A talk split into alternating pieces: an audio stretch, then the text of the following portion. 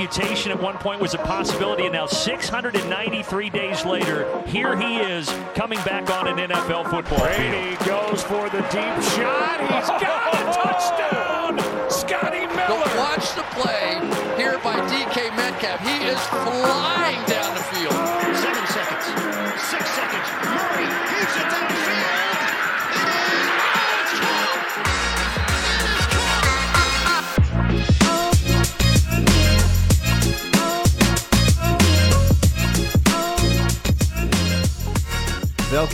Leuk dat je luistert naar alweer een nieuwe aflevering van de Sport Amerika Fantasy Football Podcast. En net te laat natuurlijk, maar alsnog namens ons allemaal Happy Thanksgiving. Ik hoop dat je net als wij genoten hebt van de fantastische wedstrijden die we hebben kunnen kijken op Thanksgivingavond. Reclame voor de NFL.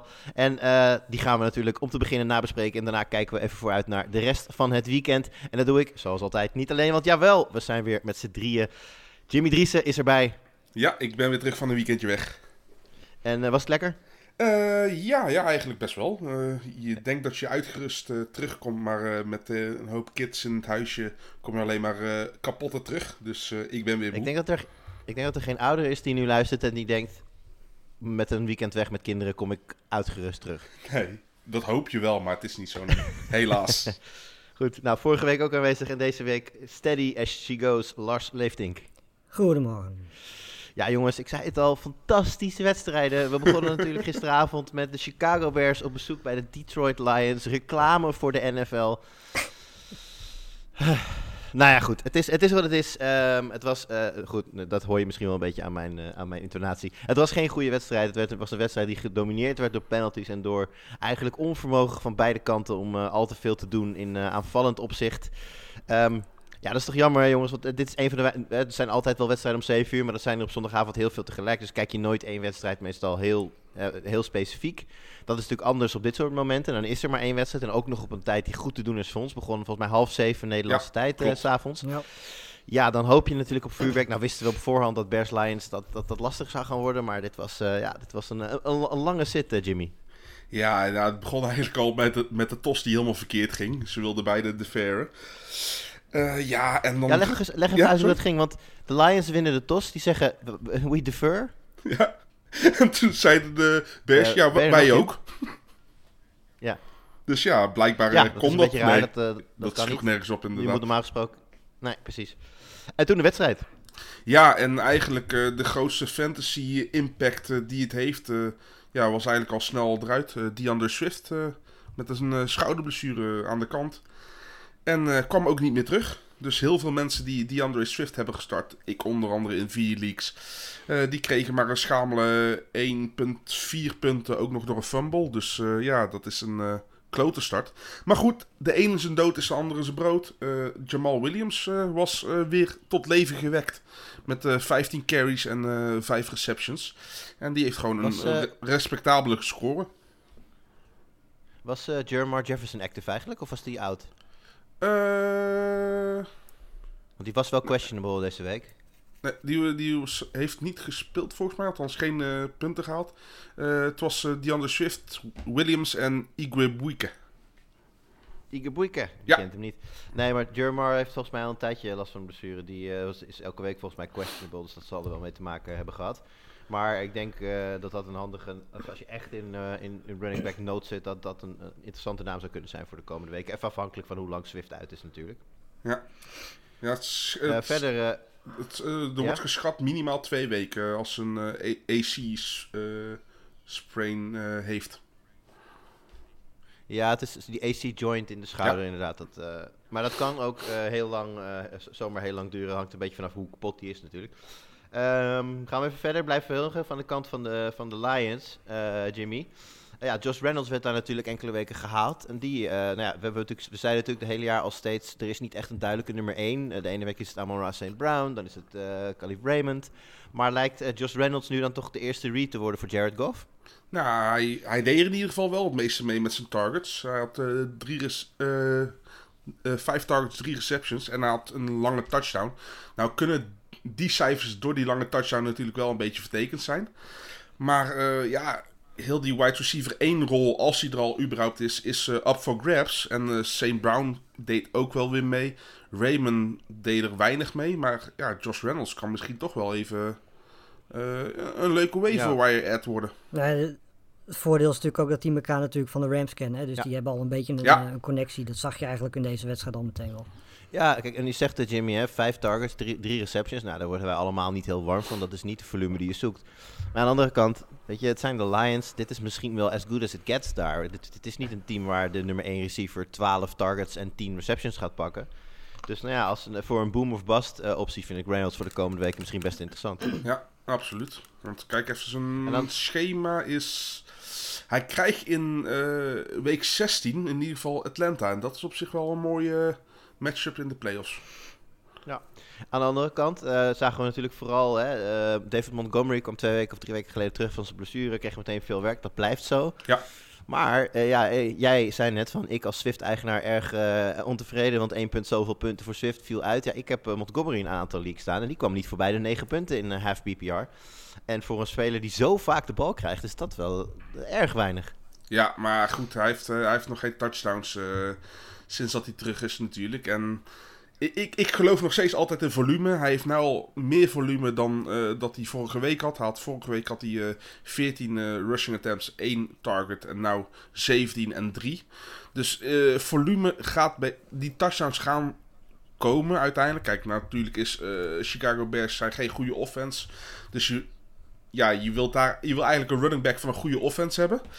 Maar ik denk wel dat hij gewoon een eh, prima running back 2 value voor de rest van het jaar kan hebben. Helemaal als je inderdaad nog naar zijn, uh, ja, gewoon naar zijn uh, schema kijkt. Hij heeft een relatief makkelijk schema.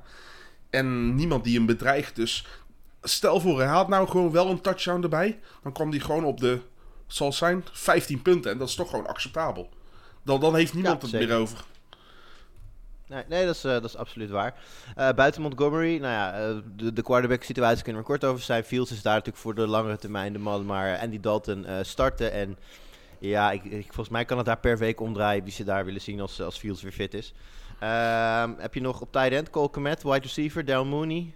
zijn dat namen waar je iets mee kan, Jim? Ja, want dat zijn degenen die nou gewoon de volume binnenkrijgen. Allen Robinson nog steeds geblesseerd, maar kan je kutten. Uh, laat je niet uh, misleiden door de, door de statsline van de opa Graham. Die had uh, evenveel punten als Kmet qua, qua, qua scoren. Alleen Graham deed dat maar met twee receptions en een touchdown dus. Maar uh, Colquemet 65 yards, 8 receptions. Dat is gewoon een, een steady floor. En ik denk dat hij gewoon een, een, een prima tight end is voor de rest van het, van het jaar. Want hij doet het ja. zowel bij Dalton als bij Fields. Is hij gewoon een heel belangrijk onderdeel van de aanval. En uh, de man die ooit door, door Richard Sherman werd beschreven als een sorry-ass receiver, Marquise Goodwin. Moeten we daar nog uh, naar kijken? Ja, hij was geblesseerd weer. Dus ik denk dat heel veel mensen vorige week hem hebben opgepikt. Ja, precies. Puur vanwege... Ja, hij, hij heeft natuurlijk wel uh, die, die big play ability. Hij kan inderdaad gewoon met één warp... hij is een Deshaun Jackson light. Hij kan gewoon met één warp kan hij gewoon uh, 10 punten binnenharken. Maar uh, nee, ik, ik had daar weinig verwachtingen van. En ik blijf daar weinig verwachtingen van hebben. Alright, dan uh, zou ik zeggen, laten we het hier lekker bij. Voor de goede orde nog, de Bears wonnen de wedstrijd met 16-14 van de Lions. Een uh, game-winning field goal in de laatste seconde. En dat is ook zo ongeveer wel de samenvatting van het Lions seizoen tot nu toe volgens mij. Want die uh, maken dat maar al te vaak mee. Toch wel apart dat je zoveel close games speelt en dan de hele tijd maar geen enkele wedstrijd weet te winnen. En heel veel dus, slechte coachingbeslissingen weer van Dan Campbell. Oh, niet normaal. Ja, ja, time het is een NFC North dingetje. Hè? Vikings zijn er ook heel goed in. Ja, het time management is ook echt een, was ook echt een ding. Ik moest vooral wel erg lachen toen op een gegeven moment Campbell een time-out wilde, wilde callen. Maar Nagy dat voor hem deed aan de overkant. Dat was ook wel een mooi moment. Uh, ja. Vlak voor rust was dat volgens mij. Precies. Maar uh, goed, uh, deze wedstrijd laten we voor wat het is. De, de, nou, een mooie sterke divisie, de NFC Noord, Lars, met deze twee fantastische teams. Goed, gaan wij verder met de Raiders tegen de Cowboys. Uh, wat later op de avond. En gelukkig ook een wat betere wedstrijd, Lars. Ja, nee, zeker. Weet je, ik bedoel, als je uh, 33 wint, de, de, de, de, de Raiders winnen uiteindelijk 36-33 in, uh, in overtime. Dat was eigenlijk vooral de, de slotfase die heel erg uh, spannend was. Met Eh, volgens mij stonden de, eh, de Raiders voor, geloof ik. eh, met 30 tegen, tegen 22. Nou, die, die drive van Prescott met drie minuten te gaan, die bal naar Schultz was, eh, was een hele mooie. Eh, reactie vervolgens van, van de Raiders, waardoor ze uiteindelijk eh, met een field goal voorsprong komen. Ja, vooral die, die laatste drive van, van Prescott, eh, vlak voor het einde. die nou anderhalve minuut duurde of zo. Die uiteindelijk voor zorgde dat we naar overtime gingen. Was echt een fantastische drive. Heel snel, heel veel korte passes, heel, heel effectief. Ja, maar hoe, hoe kan je hem nog zoveel Ehm, tijd geven op zo'n laatste drive? Dat snap ik echt niet, hoor. Nee, dat. En ook het feit dat, dat al, die, al die verdedigers, al die defensive backs een beetje, nou ja, 20 yards verder stonden. Terwijl ze volgens mij toch wel mag verwachten dat het allemaal korte passes zullen zijn op zo'n moment. Ehm, maar goed, eh, ja, uiteindelijk winnen de Raiders dan wel in overtime. Ehm, maar wat mij vooral opviel in die wedstrijd was de, het aantal penalty yards. Want de Raiders hadden 110 penalty yards en de Cowboys 166. Ja, niet normaal. Ehm, en, en ik had het idee dat bijna de helft van die penalty yards allemaal bij die laatste kick van Carlsen kwamen. Volgens mij moesten we daar wel drie, vier keer op wachten voordat hij überhaupt een keer eh, gekikt Ja, werd. ook heel veel softballs Ehm, trouwens, hoor. Ja, zeker. Maar Het, goed, eh, ja, weet je... Dat, het eh, verbaasde mij eigenlijk wel. Ik weet niet hoe jullie dat zagen. Maar op een gegeven moment kregen, kregen de Raiders eh, de first down eh, weer. Door de, vol- door de zoveelste penalty werd het een first down. Nou, Carlson Ja. bleef gewoon staan. Zodat ze iets van, ja, we maken het nu ook af ook. Ja, was dat, was dat, was dat zeg maar de juiste beslissing? Of hadden zij gewoon nog kunnen proberen om rennend nog dichterbij te komen? Nee, joh, dat, dat was uiteindelijk met de laatste field goal. Ze hebben gewonnen, toch? Dus uiteindelijk... ja, nee, Ja. De, win, nee, de, winnaar, de winnaar heeft gelijk hier, maar je hebt de first down. En ja, oké, je bent in field goal range, maar je hebt, het was een 30 yarder of zoiets dergelijks. Ja. Je kan er een chipshot van maken als je nog 10, 20 yards loopt. Ja, maar zijn chipshots altijd zoveel makkelijker? Eh, dat hangt heel erg af van welke, aan welke kikker je het vraagt, denk ik. Ik bedoel, Maar- had volgens mij al... Hiervoor had hij al eh, vier van zijn vier field goals makkelijk gehaald. Dus ja, ik, ik, snap, ik snap de redenen wel. Het, is, het, is niet, het verdient niet de schoonheidsprijs. Want je wilt natuurlijk touchdowns zien. Helemaal qua, qua fantasy value. Je wilt eh, Josh Jacobs nog, een, eh, eh, nog, een, nog zes punten zien binnenhalen bijvoorbeeld. Maar ik snap het. In Ja, deze snap ik het wel hoor. Gewoon kicken. Ja, je hoeft ook natuurlijk niet, niet extra tijd van de klok af te halen. Omdat als je deze scoort, win je de wedstrijd. Precies. Weet je? Dus er was nog vier minuten te gaan of zo. Ja, en als je in reguliere tijd zit, zeg je van ja, dan wil je die first down halen om nog meer tijd van de klok te halen. Maar dat was nu niet nodig. Nee. natuurlijk. Alright, eh, aan de andere kant, jongens. Even, daar- even kijken naar de, fantasy-implicaties voornamelijk. Ehm, hebben we een wisseling van de wacht gezien bij eh, de Cowboys als het gaat om wie daar de lead back is, Jimmy? Eh, nou, het- het blijft altijd een beetje stuivertje wisselen. Maar het is wel zo dat, dat Ziek gewoon niet meer echt de 1 is en Pollard de 2. Het is een 1A, 1B situatie geworden. Eh, ze, ze, ze vertrouwen waarschijnlijk Ziek iets meer met passblocking nog. Maar Pollard is zoveel explosiever. Eh, weet echt met zijn visie echt de goede, goede holes te vinden. En zijn, ja, zijn return, zijn kick eh, return touchdown was geweldig. Die had even, even, even de snelheid erop zitten hoor. Ja, ja, dat redt ook wel zijn dag, hè? Want eh, verder 10 carries voor 36 yards, eh 4 receptions voor 32 yards, geen touchdowns daar. Nee, Dus dat had je dan een, eh, een half PPR Ja. rond de 8 punten opgeleverd. En nu springt hij dan toch ineens door naar eh, 14,8. Ja, ja, maar ook, ook daar moet je wel een beetje het in perspectief zien. Pollard had een, bij één receptie had hij bijna zo goed als een touchdown binnen. Kwam net tekort. Viel net Ja. voor de lijn neer. En toen kwam Zeke Elliott als touchdown vulture en die liep hem binnen. Dus daardoor kwam ineens Elliott met meer punten dan Pollard. Terwijl eigenlijk Pollard veel belangrijker was op dat moment. Ja, ik had wel heel veel targets trouwens. Ja, op, op het einde pas hè. Ja, precies. Eh, maar goed, dan nog is dat volgens mij niet iets wat Elliot normaal gesproken haalt. Zo Nee, het, het was echt die, die, die hurry-up eh, offense natuurlijk. En eh, omdat natuurlijk de, de Raiders eh, met een eh koffer flink naar achteren zakten, kwam er heel Ja. veel ruimte vrij eh, langs, eh, langs de zijkanten Ja. voor, eh, voor Elliott. Voor de, voor- ja, voor echt gewoon voor de, voor de running back om eh passes te scoopen. En die eh 4, 5 yardjes te pakken. Dus het was ook gamescript afhankelijk dat eh Elliott zoveel eh, targets kreeg, hoor. En aan de andere kant, nou, we hadden het natuurlijk net even over DeAndre Swift, eh, jongens. Die, die, die gingen natuurlijk vroeg af. Eh, Lars, Darren Waller eh, problemen. Ja, het ziet er niet heel erg lekker uit. Tenminste, de- de- het leek in de instantie een beetje erger te zijn dan dat het was. Hij stond uiteindelijk wel gewoon eh, aan de zijlijn en zat ook op de, op de fiets, geloof ik. Klopt. En zo. Dus het, het, het- het lijkt op zich nog wel mee te vallen. Maar goed, hij heeft volgens mij verder daarna niet meer gespeeld. Ehm, daar profiteerde Renfro en eh ja, Deshaun Jackson. Die lijkt, blijkt volgens mij alleen maar tegen de NFC East leuke wedstrijden te kunnen spelen. Het is toch zijn Eh, Eagles bloed wat hij allebei, heeft hè, eh, tegen de Cowboys. Ja, precies.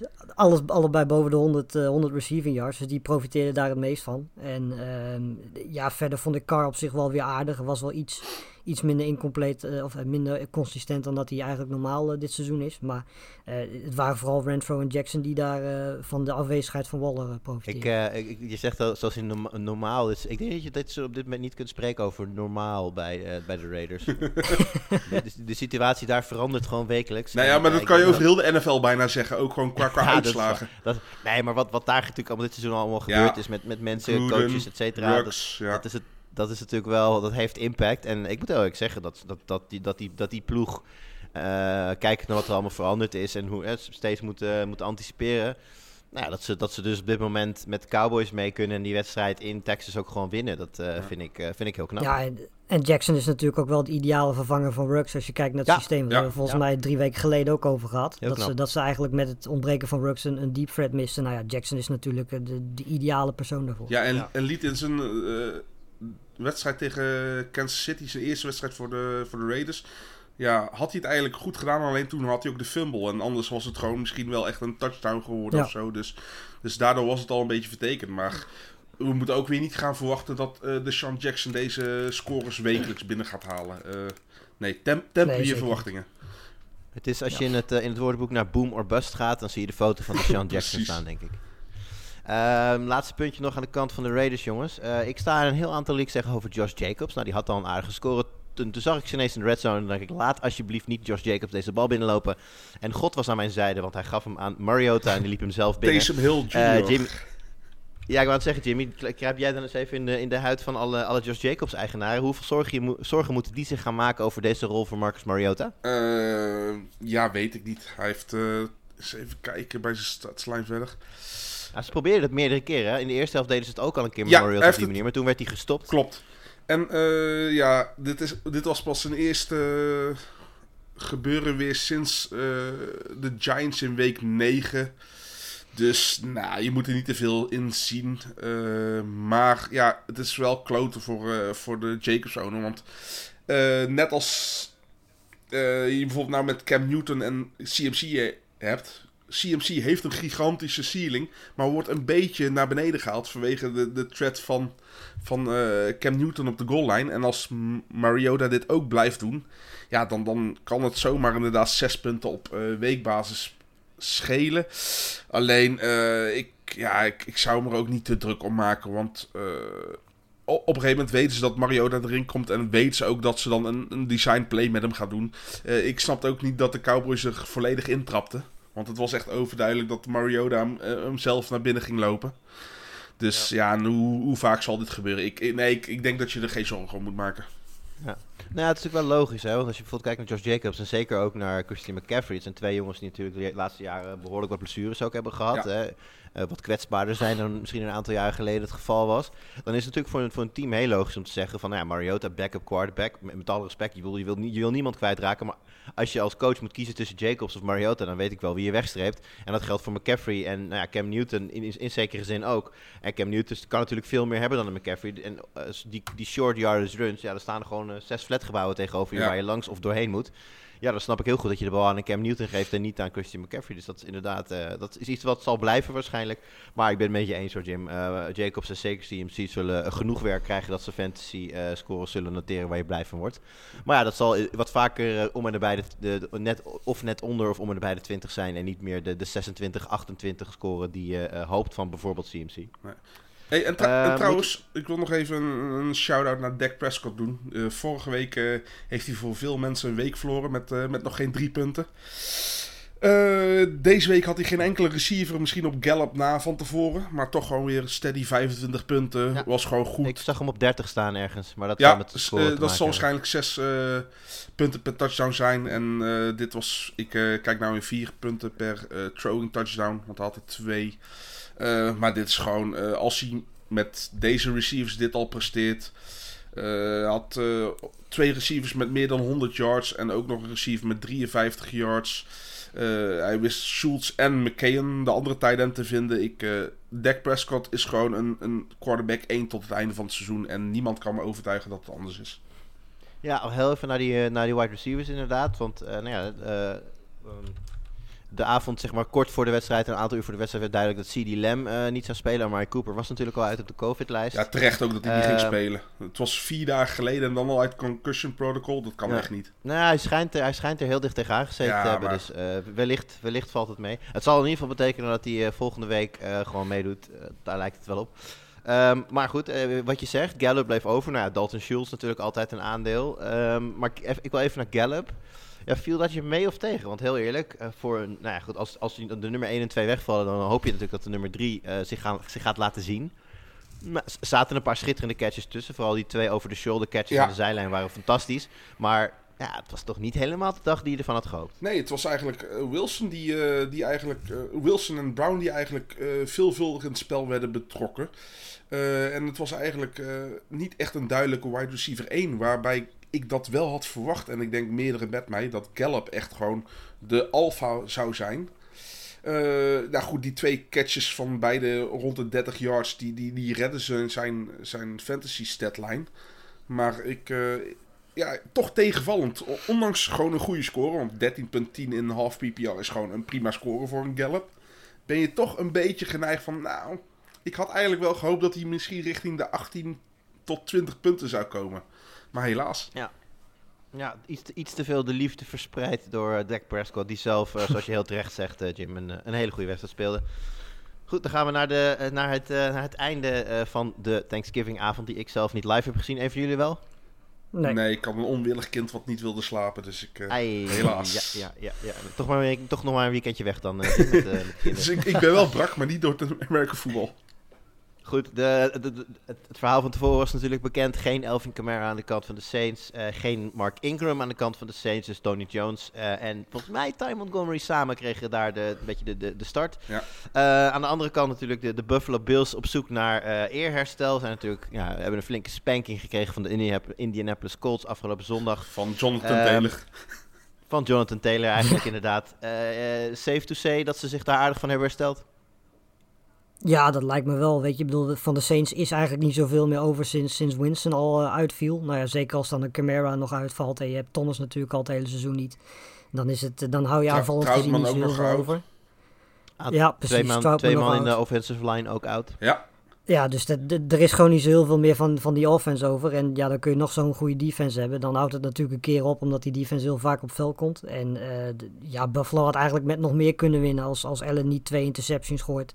Ehm, dan had die uitslag nog groter uit kunnen vallen. Dat het dan 31-6 voor de Bills wordt, ja, dat de- oké. Maar volgens mij was het meest opvallende toch wel vooral dat, eh, dat Moss, een, een Zach Moss, een healthy scratch was. En dat Breida en Singletary toch de voorkeur kregen. Ja, want hoe moet ik dat nu zien? Singletary de, de voornamelijke grondman en Breda de man in de passing game. Ja, ik denk dat Breida een beetje de rol van, eh, van Moss overneemt. Ik Ja, maar Mos, van- Mos kreeg zelf nog wel redelijk wat werk op de grond ook. Dus, dat, Ja. dus het, li- het lijkt nu, want Singletary en Mos waren in dat opzicht eh, ja, een soort Ja. van gelijk aan elkaar. Deden allebei wel wat in de passing game, deden allebei dingen op de grond. En nu heb ik het idee dat het veel meer naar Singleton als, als eh, Singleton, sorry, Singletary als nummer 1 en 2, zeg maar 1 en 2 down en Breda als third down back wordt. Ja, het wordt helemaal gevaarlijk als Allen, want die, die had afgelopen, eh, gisteren ook nog, eh, of vannacht, eh, ook nog een, een wedstrijd waarin die best wel veel rende. En dat was niet per se alleen maar scramblen, dat was ook gewoon geplande runs. Dus als ze dat ook nog gaan doen, ja, dan wordt die, die, die running back situatie daar misschien wel weer een stuk lastiger. Ehm, en dat is dan zelfs zonder, dat- zonder dat Mos überhaupt speelt, want wie zegt dat Mos de rest van het seizoen niet meer gaat Ja, spelen? het doet me een beetje weer denken aan het begin van het seizoen. Op een gegeven moment was Mos ook een keer healthy scratch. en toen ineens was hij weer de leadback. Singletary weer weg. Ja, je, je moet gokken en eh, hopen dat diegene, als je Breda hebt of Singletary hebt of Mos, hopen als hij geen healthy scratch is, dat hij de lead guy is. Maar het kan ook eh, net zo goed eh, ja, echt gewoon een, een, slechte beslissing zijn. Ik zou me er niet aan wagen. Helemaal als je in de playoffs dadelijk zit. Het is gewoon te veel onzekerheden zijn er. Met inderdaad Josh Allen nog, met Buffalo, wat al het meest pass-heavy team is dat er bestaat. samen met volgens mij de Ja. Dolphins. Eh, nee, lekker op het bankje laten en echt in uiterste nood eh, het glas breken en hem inzetten. Wie dan ook, wie je dan ook hebt. Ja, je zegt inderdaad passing heavy game. Ik was wel, eh, fijn, ik was wel blij verrast om my guy op tight end weer terug te hebben. Dawson Knox. Twee touchdowns, goede score. Maar als we kijken naar de statline, Jimmy, dan maken we ons toch zorgen. Ja, ik noem hem al uh, gekscherende Tonjen van vorig jaar. Uh, van dit jaar. Uh, Robert Tonjen van de, van de Packers. Uh, team natuurlijk. Deed vorig jaar geweldig. Had volgens mij top 3 finish. Als ik me niet vergis. Ja. Volgens mij wel, ja. ja. Tijdens 3. Maar puur het feit alleen maar omdat hij touchdowns gooide. En ik heb het volgens mij iedere uitzending dat ik hier zit, heb ik het gezegd. Ik blijf het tot in de treurnis zeggen. Totdat jullie er helemaal gek van worden. Ga niet op touchdowns alleen, alleen af. Hij heeft nou twee touchdowns. Had hij die twee touchdowns niet, dan had hij, ja wat zal het zijn? V vijf punten of zo? Uh, ja, maar is dat niet gewoon iets wat überhaupt bij tight ends gewoon is? Tight ends zijn toch nou ja, op twee, drie na touchdown te nou, ben ik niet met je eens. Als je ziet wat uh, Fryer moet, wat Kmet allemaal aan volume krijgen nou tegenwoordig. Ja, oké, maar dan heb je het over, over misschien vijf, misschien zes tight ends. Maar als, weet je, de groep daarachter, en daar zit duidelijk Knox in. Daar zit ook een Schultz in bijvoorbeeld. Je, nee, die dat, wel echt touchdowns Dat ben ik helemaal met je eens. Alleen ik heb het gevoel dat Knox als een top uh, vijf tight end ja, wordt gezien. En dat is niet zo, in mijn opinie. Nee, dat is niet nou zo, klopt. Daar zit, daar zit Knox nu in. Hè? Bedoel, het, hij heeft af en toe wel... Hij heeft een wedstrijd gehad waar hij uh, acht targets had. Ja. Hij heeft een wedstrijd gehad waar hij tien targets had. Dus er zijn wel momenten geweest dat Knox dat stapje omhoog leek te gaan zetten. Aan de andere kant, maar hij heeft ook een wedstrijd meer... met één target gehad. Ja, ja, hij heeft vooral veel wedstrijden met vier of drie targets. Nou ja, uh, gisteren, even kijken. Gisteren had hij er dan uh, drie en allemaal gevangen. Dus dat is ook nog eens. Dan moet je, moet, je moet altijd maar afwachten hoeveel hij er vangt. Uh, maar als je bijvoorbeeld gaat kijken, Jimmy, om even bij dit onderwerp te blijven, naar iemand als Hunter Henry. Die heeft ja, nu precies wedstrijden gespeeld. Vijf wedstrijden heeft hij geen touchdown gevangen, had je er niks aan. Maar in vijf wedstrijden heeft hij er wel één gevangen, waarvan eentje ja. twee. Ja, weet je, ik kan me heel goed voorstellen dat je zegt van ja, weet je, hun, ik, ik heb niet een van de Kelseys, de Kittles, de Wallers van deze wereld. Uh, ik, ik, ik rol gewoon de dice met, met Hunter Henry. En als hij de helft van de weken dat ik hem opstel een touchdown pakt, dan helpt hij me de helft van de weken winnen. En die andere week, ja, zo so be it. Het, alles onder die top 6, top 7 waar Lars het over heeft, zul je datzelfde gokje mee moeten nemen. En wordt het eigenlijk een, een, een idee. Je ga je gewoon kijken van hoe groot is de kans dat deze tight end de komende week in de endzone gaat, gaat, uh, gaat komen. Nou, en ik denk dat je met Dawson Knox, omdat uh, de Bills behoorlijk pass heavy zijn. En ook met Hunter Henry trouwens, gewoon omdat uh, Mac Jones hem heel, heel graag zoekt. Twee hele goede voorbeelden hebt van jongens die je daar in zo'n, in zo'n positie best kunt opstellen. Eens, maar die mensen die bijvoorbeeld nou Knox niet hebben en op Tonjen hebben gewet, omdat die vorig jaar hadden, zie je ook gelijk wat de keerzijde kan zijn. En ja, maar en... die staat op IR, Jim. Nee, dus dat zijn hele domme ja, mensen. nee. maar, maar kijk eens even naar, naar zijn, zijn punten voordat hij op IR kwam. Nee, tuurlijk, tuurlijk. Maar dat is vorig jaar. Ik bedoel, uiteindelijk... Je nee, nee, ik, jaar, je, nee, weet, ik, je, weet dat, je weet dat Mac Jones Hunter Henry gaat zoeken. Nee, dat snap ik. Iedere Maar, wedstrijd. maar ik, heb het over mensen die Tonjen dit jaar hadden gedraft...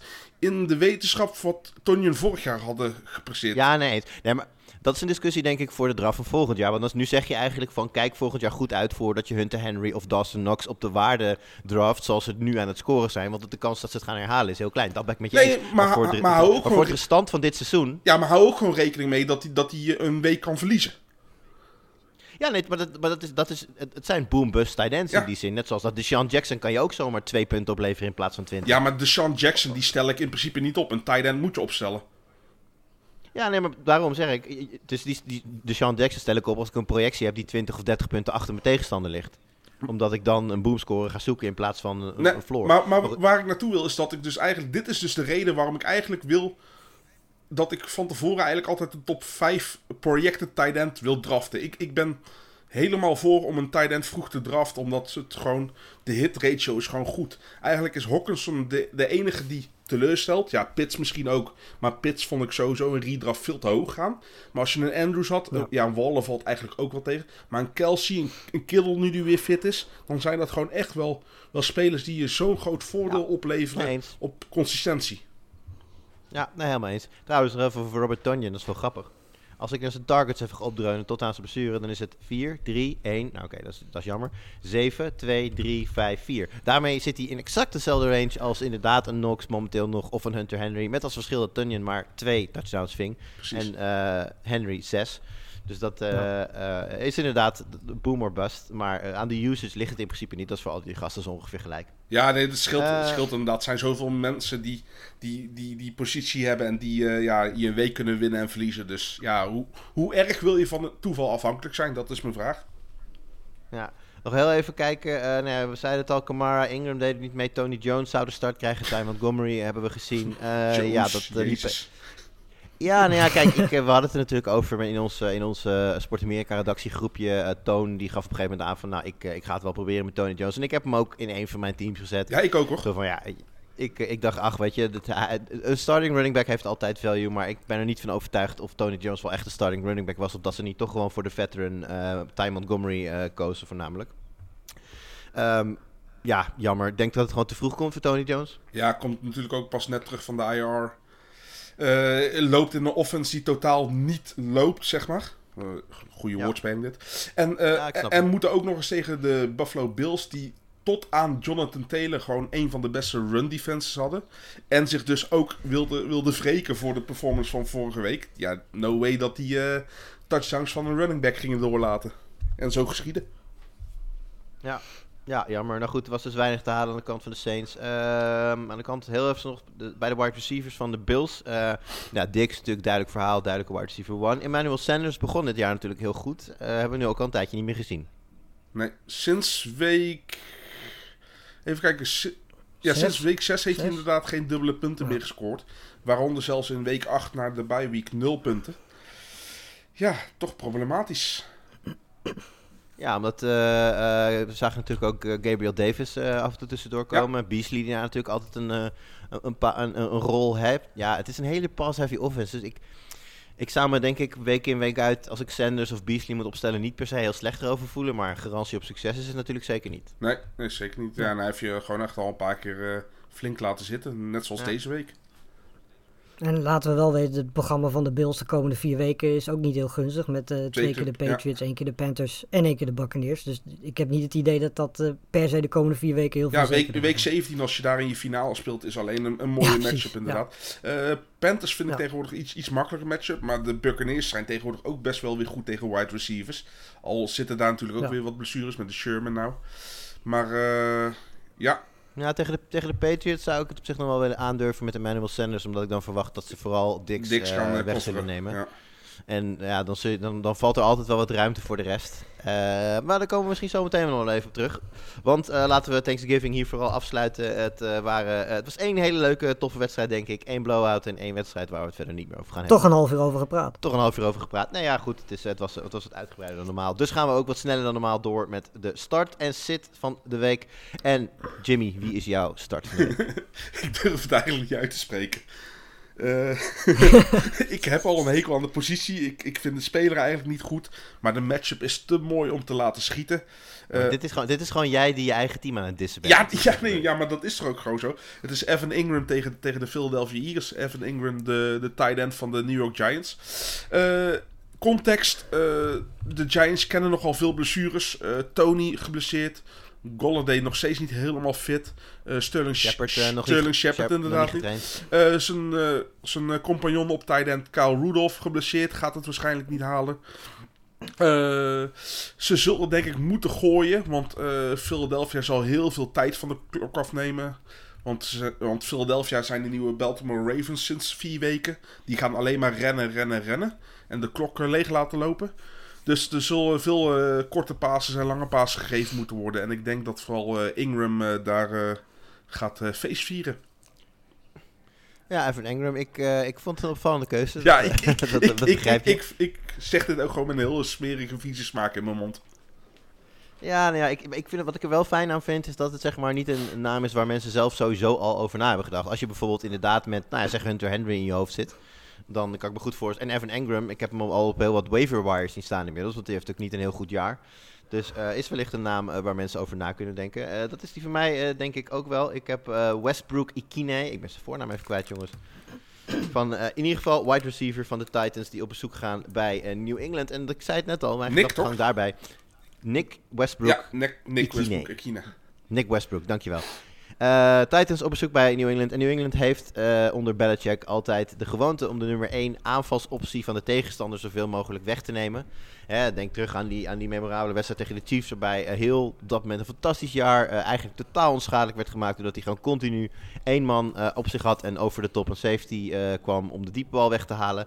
Nou ja, ik verwacht dat, dat New England dat gaat doen met AJ Brown. Waardoor er voor de rest over het algemeen betere kansen komen. En ik denk dat Westbrook Ikine heel stiekem zomaar eens een hele productieve wedstrijd kan hebben tegen New England. Waren het niet dat AJ Brown. mijn, collega, mijn collega's eh, Jimmy en Lars mij kort voor deze opname erop wezen dat AJ Brown questionable is en zomaar eens niet zou kunnen spelen. Ja, dat, eh, dan eh, verandert alles. Maar dan weten de Patriots ook helemaal niet meer wie de nummer 1 aanvalsoptie is bij, bij de Titans. Go- Golden Dus dan Tate. zou iedereen. Wat zeg je? Good old Golden Tate. Ja, of Chester eh, Rogers of een van de 37 running backs die daar de review nog wel eens... eh, eh, die, die running back die, eh, die werd gebruikt als zowel wide receiver als running back, die loopt dat toch ook? Is dat Hilliard? McNichols, denk ik. Oh, nee, Mc- nee, nee, niet McNichols. Dus ze, hebben een, ze, ze gebruikten vorige week Ja, ja, speler was, was eh, Dontrell Hilliard, ja, inderdaad. Ja, Dontrell Hilliard. Die, die, Oh, had- oké. die had volgens mij 7, 8 carries en ook een aantal receptions. acht Dus dat, receptions inderdaad. En die heeft daardoor ook een, eh, echt een, een eh, definitieve plek in de selectie gekregen. Kwam van practice squad af, maar ze hebben hem echt eh gesigned eh, naar het actieve roster. Over start van de week gesproken. Hij staat hier nergens bij, maar dat vind ik ook wel een interessante naam even in je achterhoofd te houden. Maar ik heb hem wel heel vaak op, opgepikt zien worden afgelopen week. Dus de kans dat je die nog op de waiver vindt is niet zo heel groot. Maar goed, ik zei het al, Westbrook Ikine tegen New England is mijn start van de week. En Lars, wat is die van jou? Eh, Brandon Ayuk, die de afgelopen vier weken, we kennen allemaal het verhaal, begin van het seizoen, dat hij eh, amper tot niet speelde. Ehm, zelfs met blessures van Kittel. Nou, de afgelopen vier weken 7, 8, 4 en 7 targets, twee touchdowns. Eh, steeds meer betrokken bij, bij vooral de passing game van, van de 49ers. En eh, ja, die passing game gaan ze komend weekend tegen de Vikings denk ik wel nodig hebben. Want eh, ik denk dat eh, dit gewoon de hele tijd een close game gaat worden. En dan zullen ze daadwerkelijk moeten passen om, om bij te blijven. En Ayuk gaat daarvan profiteren. Plus het feit dat ze Samuel steeds vaker als een soort van ja, running back inzetten.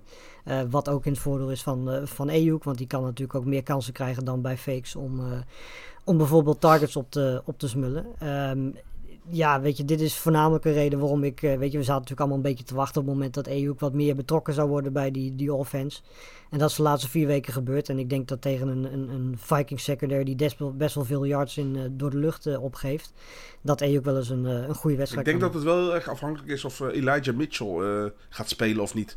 Want ik denk, als alle- Ja. eh, ik denk dat eh, Shanahan alleen eh, Mitchell tegenwoordig nog als running back vertrouwt. Want Wilson deed het niet best, Sherman deed het redelijk, maar dat waren garbage time touches. En als Mitchell speelt, zal misschien Debo Samuel iets minder juist die, die, die running back rol overnemen. En dan zal hij toch wel weer wat kunnen afsnoepen van Ayuk. Maar ik, ik ben het verder wel met je uitleg eens hoor. Dus, maar een kanttekening. Ja, ja maar ik bedoel, Sam had de afgelopen twee weken, het heeft deels natuurlijk ook met, eh, met gamescript te maken, maar had hij vijf en twee targets, dat is niet veel. Maar goed, ze stonden ook dik voor tegen de Rams en de Jaguars natuurlijk. Eh, dus dan wordt er automatisch meer gerend. Dus het- inderdaad, de, hoeveel en eh, of die fit is en hoeveel Mitchell zal spelen, wordt wel een belangrijk onderdeel daarvan. Zou je Ayuk starten over Elijah Moore? Eh, ja, maar dat komt omdat ik eh, Elijah Moore ook bij mijn cel heb staan. Maar dat, dat Nee, dan, dan moet je nou ja zeggen: nee, ik zou Elijah Moore zou je hem starten. Want dan kan je hem misschien nog eh, hoger versellen. Dus een sle- slechte, auto, slechte autoverkoper, Lars.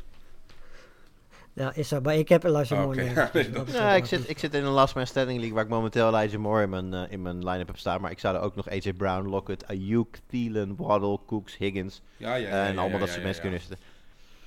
Dan door naar de sits van de week, jongens. En ehm, even kijken, dan begin ik bij Lars. Want die heeft daar toch wel weer een hele verrassende naam staan. Ja, eh, Ryan Tannehill, eh, die afgelopen weekend ook niet zo heel erg best was. Eh, eigenlijk dit hele seizoen nog niet ja, zeer wisselvallig, laten we het zo zeggen. Ehm, speelt komend weekend tegen de Patriots. Nou, we weten allemaal dat de Patriots defense heel erg goed is in het forceren van, van turnovers, het, het vangen van interceptions. Ehm, ja, dit is, dit, is, dit is een mismatch eh, waiting to happen. Zeker als, eh, als Brown er niet bij is. Ehm, ja, dan is, dan is Tannehill gewoon een quarterback die je niet moet eh, opstellen. Dus voor de mensen die daar eventueel nog over nadenken, doe het maar niet. Ehm, maar volgens mij is het redelijk duidelijk dat Tannehill komend weekend niet iemand is die, die je moet gaan opstellen, tenzij je echt niks anders hebt. Daar ben ik het helemaal mee eens. Tannehill struggling natuurlijk al een aantal weken. En de New England defense die al een aantal weken heel goed speelt. Dus ik denk dat dit een, eh, een, eh, een hele logische beslissing Ja. is. Eh, Jimmy, eh, vraag aan jou. Is het een even week toevallig? Ja, en daarom weet je ook wie mijn shit of the week is. Eh, ja, Gaskin, de Miles Gaskin, de running back van de Miami Dolphins. Eh, we gaan even het rijtje af. Week 1 oneven, 10 punten. Week 2 even, 6 punten. Week 3 oneven, 9. Week 4 on- eh, even, 0,3. Daarna 6, 27 punten, 1,4, 15,7, 7, 11,7, om een lang verhaal kort te maken. Op even weken is, eh ja, is Gaskin gewoon niet aanwezig. Oneven weken altijd opstellen. Dus volgende week tegen de Giants is hij maar start of the week. En tegen de Panthers in week 12 lekker op het bankje laten. Ah, dat is zo mooi. Dan kan ik dat gewoon voor de rest van het seizoen alvast invullen voor jou. Welke, wie jouw starters, starts of the week Ja, zijn. behalve in week 14, want dan hebben ze een bye week. Ah ja, ja, dat is lastig. dat Maar goed, in, Maar- in week 15 weer de je- Jets. En dat is weer een mooie... Maar je bent het, Sorry? je bent het aan het opdreunen, Jim. Je was dat treintje op, Ja. opdreunen. En ik zie wel een, een positieve trend als het gaat om de floor score, om de lage Nee, score. ja zeker. Want hè, dat, dat was, dat was 6, eh 0.3, 1.4. De, laagste, de laatste twee zijn 7 en 5. Kijk, als je mij nu vertelt van nou, de floor van Gaskin is 5 à 7 punten, maar zijn, maar zijn, zijn ceiling eh, ligt boven de 15 of rond de 20. Dan vind ik dat al heel snel een acceptabel risico Ja. ten opzichte van als het 1 zou zijn. Er zit wel een maar aan. Eh, die hoogscorers, althans die, die respectabele floor, ging niet pas halen toen Malcolm Brown eh geblesseerd afhaakte. En in de tussentijd eh, is Duke Johnson erbij gekomen en ze hebben volgens mij ook Philip Lindsay binnengehaald. Nou, zijn dat, Ja. zijn dat geen, geen, geen sterren, maar het zijn wel mensen die toch weer een beetje wat targets kunnen afknabbelen van hem. Dus eh, hou er rekening mee dat het, eh, dat het misschien weer iets naar beneden kan gaan. Maar in principe moet hij wel gewoon echt de, de, de, de belkou zijn van de Dolphins. Bij gebrek aan andere groei hoor. Ja, dat, eh, dat denk ik ook wel. Ja, ik, ik heb altijd het idee gehad dat Gaskin daar de meest getalenteerde back is. Alleen ja, op de een of andere manier durf ze het toch niet met hem aankomt. Ook wel omdat hij natuurlijk ook niet heel goed speelde. Nee. Ik, heb, ik heb hem zelf in Londen een heleboel drops eh, zien, zien maken. Volgens mij drie of vier ballen die hij echt gewoon moet vangen, die hij eh, ja, laat vallen. Dat, eh, dat helpt zijn, zijn, zijn case natuurlijk niet. Ik ben wel benieuwd hoe dat verder gaat, ook met, het, met, het- met het oog op de draft. of ze daar niet toch een keer een andere oplossing gaan zoeken dan Gaskin. Maar goed, daar hoeven we nu Dat niet mee denk te ik, dealen. dat denk ik wel trouwens wel. Want ze wilden volgens mij eigenlijk al Javonte Williams halen. Totdat de Broncos hem binnenhaalden. Ja, nou goed, dat, eh, dat is allemaal voor later. Voor nu is mijn sit van de week. En dat is Devonta Smith tegen de Giants. Jij zei het eigenlijk al een beetje, eh, Jim. De, de, de Eagles beginnen een beetje te veranderen. In de Ravens lopen heel veel. eh, we verwachten wedstrijden waar de, waar de klok wordt eh, doodgebloed. Dat is over het algemeen al geen, goeie- geen goed scenario voor wide receivers. Nou is Smith wel de duidelijke nummer 1, dus dat helpt hem. Maar hij zal ook coverage krijgen van Bradbury, die ik vorige, vorige week al aanprees tegenover Evans. Nou, dat viel een beetje tegen. Evans had een, had, Evans had een prima game. Maar eh, ik verwacht dat deze wedstrijd qua gamescript heel anders gaat verlopen. En dat Smit niet heel veel kansen krijgt. En de kansen waren die hij krijgt, ja, dan zal hij gewoon een goede coverage op zich hebben. Dus ik eh, ben huiverig voor Devonta Smit deze week. En ik zeg, laat hem op je bank tegen de Giants. Jongens, gaan wij door. Eh, natuurlijk zoals altijd even benoemen wie er niet spelen. Dat zijn deze week de Chiefs en de Cardinals. Dus heb je jongens als Mahomes, Clyde Edwards-Hilaire, Daryl Williams, Kelsey Hill, Miko Hartman, Hartman. en dan, ja, ik heb hem vorige week opgesteld. Ik was er niet blij mee, maar het is wel waar. Ehm Kyler Murray en natuurlijk aan de andere kant James Conner. eh, Hopkins als die al fit was. Ik dacht het trouwens niet, maar goed, eh, voor de zekerheid. Christian Kirk, AJ Green, Rondale Moore en Zach Ertz zijn er allemaal niet bij. En natuurlijk hun DST's en hun kickers ook niet. Dus eh, hou daar rekening mee. Pas je line-up aan als je dat nog niet had gedaan. Gaan wij door met de wedstrijden. We, we pakken er dit keer wat minder, want we zitten natuurlijk al aardig hoog in de tijd. Doordat we veel tijd hebben uitgetrokken voor Thanksgiving. En we beginnen in de early window. Nou, we hebben al een aantal dingen hierover benoemd. Maar we gaan er toch eventjes iets uitgebreider naar kijken. Titans op bezoek bij de Patriots. Ja, jongens, en ehm, we zeiden het al. AJ Brown, questionable. Eh, laten we heel even uitgaan dat hij wel speelt. Eh, Jimmy, ja, zou jij hem aandurven dan in die situatie tegen de Patriots? Eh, nou, ik heb toevallig een team waar ik AJ Brown op de bank kan zetten. Puur omdat ik ook eh, Justin Jefferson en eh, Stefan Diggs heb. Ja, maar dat is niet eerlijk, want dat is een team dat de meeste mensen niet zullen hebben. Precies, dat wilde ik dus daarna ook zeggen. Ik denk, nee, als je... Ik ben altijd van het principe, eh, start your stats. Je hebt ze hoog gedraft.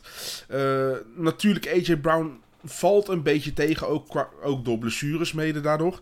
Maar je ziet ook wel gewoon het talent wat hij heeft. En oké, natuurlijk, de, matchup, de, de Patriots is op dit moment misschien wel de meest lastige matchup die er is. Maar ik start toch liever, eh, eh, laat het zo zeggen, als Deshaun Jackson je, je andere optie was. En natuurlijk heeft Deshaun Jackson nou veel meer gescoord. En gaat hij misschien meer scoren dan AJ Brown, dan nog steeds kan ik niet over mijn fantasy eh, gedachten krijgen dat ik eh Deshaun Jackson boven AJ Brown moet verkiezen. Eh, ik zou hem opstellen. En ik word misschien teleurgesteld dan, maar dat is zo. Ik, ik, ik zou het erger vinden als AJ Brown op de bank zit en hij 22 punten haalt. Ja, ja want dan sla, sla je ook voor je over. Ja, waarom heb ik die jongen dan in de tweede ronde gedraft? Precies. Uh, blijven we even bij de Titans. Daar heb ik al heel kort over gehad. Nou, Tannehill wordt een lastige wedstrijd. Uh, de running backs daar. Uh, sinds Henry weggevallen is, hebben we daar echt een carousel gezien. En volgens mij hebben wij iedere week gedacht dat er een ander de running back 1 was. wie lijkt daar momenteel de, de running back 1 te gaan worden? Ja, Peterson in ieder geval niet meer. Nee.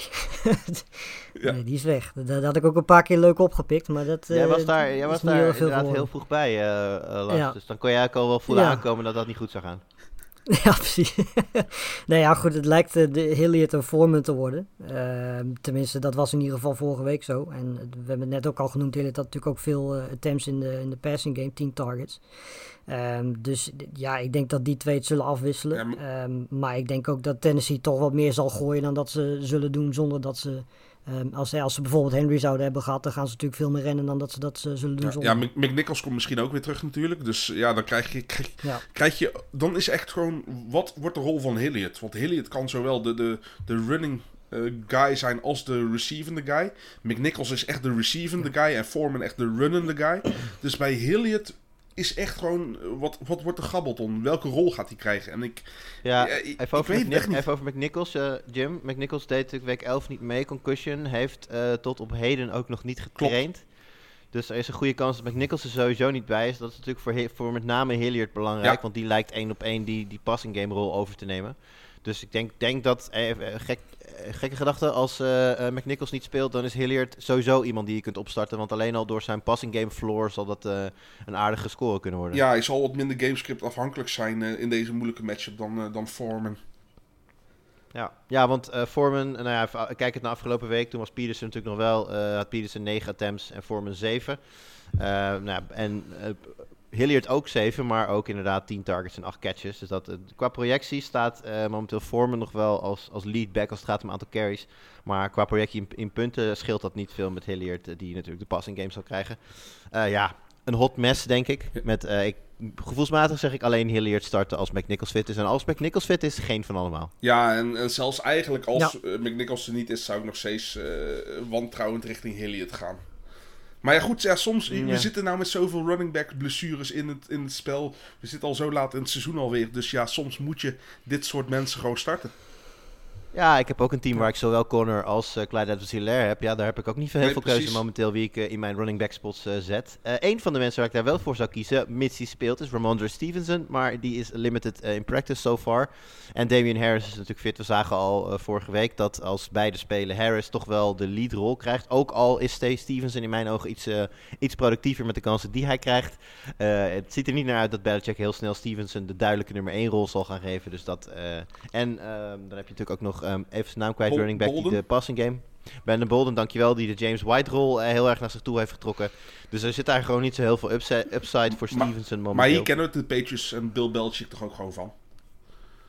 Wat zeg je? D dit is ook gewoon, gewoon toch de me ja, ja. methode van de Patriots. Dat doen ze jaren al. Ja, ja, maar je had natuurlijk op een gegeven moment die game waar, waar uh, Damian Harris dan niet meedeed. En toen liet Stevens zien dat hij de rol van leadback echt wel aan kan. Zeker. Maar inderdaad, je hebt, je hebt gelijk. Het is niet de manier hoe de Patriots dat, uh, dat doen. Ja, en, en steeds, en steeds minder teams trouwens gaan echt met een, een ja. werken. Ja, maar je ziet ook, hè, je ziet ook blessures bij, bij running back. Je ziet ook um, steeds meer, meer teams die hun nummer 1 een beetje beschermen door er een, nou ja, bijna net zo goede nummer 2 na te zeggen. Zelfs, zelfs Aaron Jones en Ezekiel Elliott zijn, uh, zijn niet meer die duidelijke nummers 1 die we van ze gewend waren. Dus inderdaad, dat, dat uh, wordt steeds meer een ding in de, in de NFL. Heel even bij de Patriots blijven. als ik daar naar de blessures kijk, zie ik Barmore, defensive end, en Trent Brown, offensive tackle, die nog niet getraind hebben deze week zou voor de Patriots lastig zijn. Barmore heel belangrijk bij het uh, pressure van de tegenstander quarterback. Dus dat zou voor Tanny heel, heel goed nieuws zijn. En ik denk ook voor de running game goed nieuws zijn als uh, Barmore niet speelt. Ja, maar nog steeds is, die, Brown... die O-line van de Titans gewoon toch veel te zwak, joh. Ja, nee, eens, eens. De Barmore is zeker niet de enige. Uh, Judon, die schiet er natuurlijk ook gewoon tien keer doorheen. Precies. Maar Trent Brown, ehm, je kunt de, de, de, laatste winstreak van de Patriots begon bijna op het, exact op het moment dat Trent Brown terugkeerde van zijn blessure. Op dat moment ging de running game beter lopen. Was iets meer tijd voor Mac Jones om te gaan gooien. En uh, ja, hele belangrijke piece in de O-line van, uh, van de Patriots. En als die niet speelt, dan uh, zul je ook je verwachtingen op dat vlak ietsje moeten gaan bijstellen voor de Patriots. Want dan wordt het allemaal wat lastiger. Terug naar de mensen die de punten moeten gaan pakken. Jacoby Myers, jongens, eindelijk een touchdown. Jimmy, is dat, gaat dat vanaf nu een wat, wat vaker terugkerend fenomeen worden? Nou ja, goed. eh, vorige week had hij al geen touchdown meer. Dus dat, dat, dat sowieso heeft hij al geen streak meer. maar ja, als jij gelooft in de, in de catch-up-theorie, zoals ook met voetbal, van als ze heel lang in droogte is en dan één keer eruit komt, dat dan de rest er ook uitkomt. Nou goed, tegen de Tennessee. eh, de secondary is niet meer zo slecht als dat we verwacht hadden aan het begin van het seizoen. Maar ik denk nog steeds wel dat dat, dat de kans is. Maar ja, goed, eh, Hunter Henry heb je natuurlijk bij de Patriots rondlopen. Ze, ze hebben de run game die nog steeds gewoon heel belangrijk is. Dus er zijn gewoon ook weinig kansen voor Jacoby Myers om een touchdown echt makkelijk te scoren. Ja, nee, eens. En eh Aguilar wordt natuurlijk ook nog, eh, nog wel gebruikt. Dus eh, Die- ze hebben... die naam ja, nee, niet. het is maar... Het is, echt waar. Dus eh, ve- veel wapens inderdaad bij de Patriots. Eh nou, Hunter Henry zelf hebben we het net al even over gehad. Eh, laatste dingetje misschien. Patriots DST deze week weer een sneaky puntenpakker. denk ik als je in een league speelt met, met een DST waar Jimmy er waarschijnlijk... Dan speel je waarschijnlijk niet samen met Jimmy. Jawel, ik, ik, speel Want, eh, ik speel in één league met een DST. dan hadden we van tevoren gestemd. En ja, de meeste stemmen wilden ik kikker en DST. En ik was helemaal... Ik had een heel... eh, gewoon een heel scriptie geschreven waarom we dat niet zouden doen. En ja, helaas eh, allemaal eh, tijd voor niets. Ja, het verhaal is natuurlijk bekend. Titans missen heel veel belangrijke wapens. En dat lijkt een team dat op een lage score te houden moet zijn door de Patriots. En in dezelfde categorie heb je natuurlijk Nick Volk, een nummer 1 kicker in fantasy momenteel. Ja, dat had je ook van tevoren van dit, dit jaar niet, niet voorspeld. Maar daar staat hij toch echt. Dus altijd een steady optie in je Ja, line-up. Patriots, is, de- Patriots is trouwens ook de nummer 1 DST. Hè? Het is gewoon alsof het weer 2019 is. Ja, het is, eh, het is, eh. Het is, eh, het is heel apart nee, het is allemaal. gewoon goed. Ik, ze, staan, eh, ze staan in de meeste power rankings nu zo rond de zesde tot de achtste plaats. Ik heb er zelfs eentje gezien waar ze op de nummer 2 stonden. I- iemand maakte al de grap, die is zeker van de Boston Globe. ik heb geen idee waar die vandaan komt trouwens, maar eh, daar stonden ze op nummer 2. Dus, Ja, eh, maar een goede, def- een goede defensie is zo belangrijk in de NFL. Het is een, eh, we hebben het vaak over gehad, maar het is natuurlijk een defensie waar eh, de, de, de, de defense doet het werk en het enige wat Mac Jones in de aanval te doen is geen gekke dingen. En eh, gewoon scoren waar het kan en niks forceren. En ja, heel vaak gaat dat op, tot een overwinning leiden.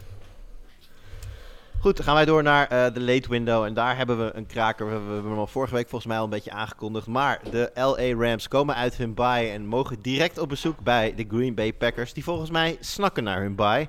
Eh, ja, Lars, eh, begin jij maar even aan de kant van jouw Packers. Ehm, we hebben daar een aantal vraagtekens natuurlijk. Aaron Jones, wel of niet fit.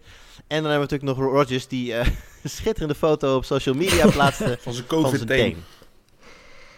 Ja, ja nou goed. De, weet je, ja, Rodgers gaat gewoon spelen. Dat, eh, dat is een ding dat zeker is. Eh, de, de vraag is alleen, ja, hoeveel invloed heeft zo'n heeft zo'n teen? Volgens mij is hij ook eh, fractured, Ja. als ik me niet vergis. Dus eh, daar heb je echt wel last van, zeker als iemand er dan ook nog eens op gaat staan. Ehm, dat zag je vorige week ook wel. Hij heeft de hele week ook niet getraind, dus hij mist ook ritme. Dat zag je ook vorige week. Dat gaat in principe deze Maar, week maar weer qua, zo qua zijn. punten maakt het niet uit. Want Ehm, vorige week was hij eh, quarter- quarterback nummer 1 in fantasy, eh, Rodgers. Dat klopt, maar goed, als je die, als je die, eh, die touchdown van MVS wegdenkt, dat, ja, weet je, dan, Nee, dan is, blijft er in principe niet heel Ja, erg veel nog over. genoeg, hoor. Eh, maar, eh, ja, nee, klopt, weet je, Rodgers blijft Rodgers natuurlijk, maar Aaron Jones is wat dat betreft een grote vraagteken, want het, leek erop dat hij deze twee weken zou missen. Eh, maar hij heeft nu twee keer achter elkaar getraind. Dat ziet er goed uit. Dus de- ja, Packers staan niet echt bekend om, om het risico nemen met, met spelers. Dus ik denk nog steeds dat Aaron Jones niet gaat spelen als hij speelt zoals de rol klein zijn. Eh, zeker weten dat de bye eraan komt. Ehm, dus ik, ik denk nog steeds, weet je, Dylan is zelfs met Aaron Jones erbij een interessante naam om te starten. Ehm, maar ik denk dat Dylan komend weekend, ondanks dat hij misschien vorige week niet per se dat liet zien wat, wat je had verwacht van tevoren. eh, denk ik wel dat Dylan nog steeds een, een, een interessante naam gaat zijn. Zeker als Jones start, want Jones zal niet meteen meer een, een, een volledige workload gaan Ja, krijgen. het is natuurlijk wel. eh, ik, ik was even de eerste die zei: AJ Dillon deed niet helemaal wat ik had verwacht. Maar tegelijkertijd nog steeds wel gewoon 97 Hij jaar. heeft een hele goede statline. Alleen, eh, hij had geen twee touchdowns. En ja, dan, dan, dan Ja. wordt het vertekend. Ja. Precies, we waren natuurlijk, we waren natuurlijk verwend door die, door die wedstrijd tegen, tegen Seattle, waar hij eigenlijk een mindere, tussen, ja, mindere statline had. Gewoon heel veel werk, 21 carries en daar zaten daarna twee touchdowns bij. Maar eh, Ja. qua, qua verder, eh, verder had hij vorige week tegen Minnesota inderdaad, wat Jim zegt, helemaal geen gekke statline. Maar ja, je mist inderdaad, om het echt een lekkere score te maken, mis je net die touchdown. Maar Jimmy, is, dan, is het dan logisch om te verwachten dat hij dat tegen de Rams wel gaat doen? Eh, ja, het, het ligt er ook een beetje aan inderdaad hoe Aaron Jones, eh, of die inderdaad gaat spelen. Ik denk ook van niet, omdat ze met een 8 en 3 record wat ze nu hebben, eigenlijk wel geruisloos naar de divisiewinst gaan. Maar ik, ik, ik, eh, zou AJ Dillon gewoon, eh, als Aaron Jones niet start, zou ik hem gewoon prima durven opstellen als, als running back 1, misschien 2. En als eh, Aaron Jones wel start, zou ik hem ook gewoon nog steeds in de flex durven te zetten. Helemaal als je inderdaad een James Ja. Conner anders eh, moet missen en zo. Dus eh, nee, ik, ik Ja. heb gewoon nog steeds hartstikke veel vertrouwen in AJ Dillon. Eh, laatste puntje aan de kant van de Packers. Eh, we zagen natuurlijk die schitterende pas op eh Marcus Velde Scantling voor, wat was het, 70 plus yards en touchdown. Eh, Ja. ja. is, is, is wetende, eh, Jalen Ramsey is natuurlijk een cornerback die niet per se eh shadowt. Die blijft meestal een beetje aan zijn eigen kant. Dus dat betekent dat Adams ook wel plays zonder hem op zijn dak zal krijgen. Maar toch, de aandacht van de Rams zal voornamelijk uitgaan naar Devante Adams. Is hier, liggen hier dan kansen voor MVS? D- ja, zeker. Alleen ja, het probleem blijft bij MVS dat je gewoon niet weet eh, of die inderdaad zo'n play heeft. Want meestal als MVS scoort zijn het dit soort touchdowns, hè, 50 plus. Eh, dat, is, dat is gewoon wat MVS doet, ook wat zijn rol is in, in de offense van de Packers. Maar inderdaad, weet je, omdat een, een, inderdaad een Ramsey er is, weet je, ze gaan natuurlijk nog steeds Adams blijven zoeken. Maar LeFleur is ook gewoon wel zo'n goede headcoach dat hij gewoon proberen gaat om die matchup te forceren, zodat MVS diep kan gaan.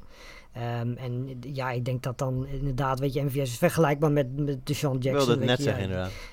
Precies, het is, het is bijna een kopie. En eh, ja, wat dat betreft kun je er niet eh, zeker op uitgaan. Maar als je bijvoorbeeld in, in je matchup protect- projected achter staat, met, met weet ik veel 10 punten, 15 punten, dan is MVS denk ik wel een ideale om op te starten. Want ja, die kan in één keer naar 15, 20 Ja. punten schieten in zo'n wedstrijd. Ja, en, en, en nou- Lazard speelt ook ja. nog steeds waarschijnlijk niet, toch? Eh, zoals het er nu aan uitziet, nee, inderdaad. Maar goed, Lazard is ook iemand die meer, meer blokt dan dat hij daadwerkelijk een Nee, een zeker. Maar het zijn toch, toch wel weer Ehm. targets en snaps die die inneemt. Ja, klopt. Ja, zeker. Weet je, en als Aaron Jones niet meespeelt, of, eh, ja, Aaron, Aaron Jones inderdaad, weet je, die, die zit ook in de passing game meestal wel een paar, twee, drie, vier. Te, eh, Ze moeten toch naar iemand gooien. Dus die pakt dan ook, eh, precies. Ja. Andere kant, eh, wordt natuurlijk ook veel gegooid. Hè? Stafford dit jaar een van de, nou ja, toch wel de, de openbaringen in deze NFL. We hadden alle- allemaal vorig seizoen al zoiets van, nou, dat zou nog wel eens heel leuk kunnen gaan worden daar met Stafford bij, eh, met Sean McVay bij de Rams. Zo leuk werd het ook inderdaad, dus dat is eh, goed nieuws. Nou, we hebben natuurlijk het wegvallen van Woods gezien. tegelijkertijd met het aantrekken van Odell Beckham Jr. Nou, die eerste wedstrijd die hij meespeelde, zeiden wij van tevoren al meteen van ja, ga er niet meteen vanuit dat hij een grote rol zal krijgen. Ze zullen hem gaan zoeken, gewoon voor het, voor het idee. Hè? Even een paar ballen geven. eh, even kijken hoe Odell eruit ziet in dat, eh, in dat eh, uniform. Nou ja, goed, toen zeiden we al, na de bye, dan zou het moment kunnen komen voor OBJ dat hij echt een rol van betekenis gaat spelen. Nou ja, Jimmy, vertel het me maar. Ik wil Cooper, Cooper Cup, hoef het niet over te hebben. Duidelijk nummer 1. Zou zomaar, zou zomaar de wide receiver one kunnen worden voor de, voor de rest van het jaar. Maar daarachter, de strijd tussen OBJ en Van Jefferson. Ja, en als jij het weet mag je het ook zeggen. Ik, ik vind Odell, ja, ik vind Odell Beckham vind ik tot nu toe meer een naam dan dat hij nog iets laat zien.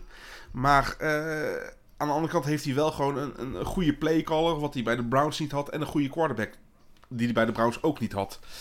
Dus eh, ik zou nog niet al mijn geld op durven te zetten. Ik zou Van Jefferson zou ik nou op dit moment eerder starten als Beckham. Maar Beckham kan echt wel een uitschieter hebben. En ja, ik sta er niet van te kijken als hij inderdaad wel gewoon, gewoon 15, 16 punten binnenhaalt.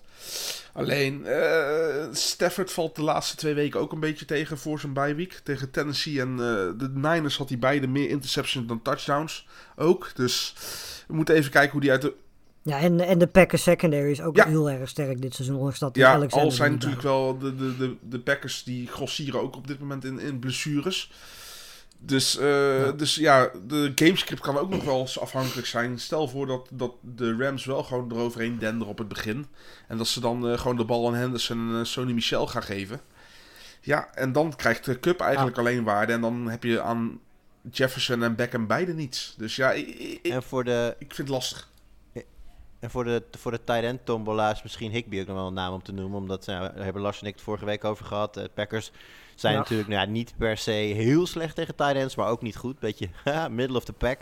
Maar eh, de- de- Tyler Higby zou dan nog wel een gokje kunnen zijn. eh, als een van die heel veel tight ends die gewoon afhankelijk is van het feit of hij een bal in de endzone gaat vangen of niet. En toch, Ja, toch ik vind valt het hij ook heel erg tegen. Hè? Want iedereen had verwacht nu eh, Gerald Everett weg was... dat Tyler Higby echt die eh, fantasy stud zou gaan worden. Maar eh, hij staat volgens mij in nummer 16 in full PPR en 17 in standard. On- Hij heeft natuurlijk wel een bye week gehad, maar heeft pas één keer boven de 10 punten gescoord in half PPR. Ja, maar die verwachtingen waren natuurlijk ook niet gek. Ik bedoel, Nee, kijk, hij, ja, hij, hij- hij was natuurlijk onder Goff al, al, productief. Ja. Ja. dan komt Stafford. Maar Stafford had natuurlijk ook een heel duidelijk track record als het gaat om gooien naar een tight end. Hè, de Hawkinson. Ja. Die, ook heel blij, die ook heel blij zal zijn dat Stafford vertrokken is. maar eh, nee, de, de, de, de verwachting lag er inderdaad. Komt er niet helemaal uit. Maar ik, ik, ik, ik weet niet. Ik zie wel potentie. Zeker nu, ook, zeker nu dat, hè, dat, dat wide receiver eh, dat dat wordt opgeschud. eh, Woods weg, OBJ erbij. O- Onduidelijk hoe dat gaat vallen. Het zou me niet verbazen als Higby een deel van dat werk dat Woods had wegneemt. En dat eh, uiteindelijk OBJ en ehm, Van Jefferson wat minder te verdelen hebben. En ja, goed, daar gaan we. Wat je zegt, eh, Jim, het is moeilijk te voorspellen. En het is ook gewoon zo. Heel eerlijk, als ik, ze, als ik er omheen kan, dan stel ik ze allebei niet op. Want het lijkt echt zo'n.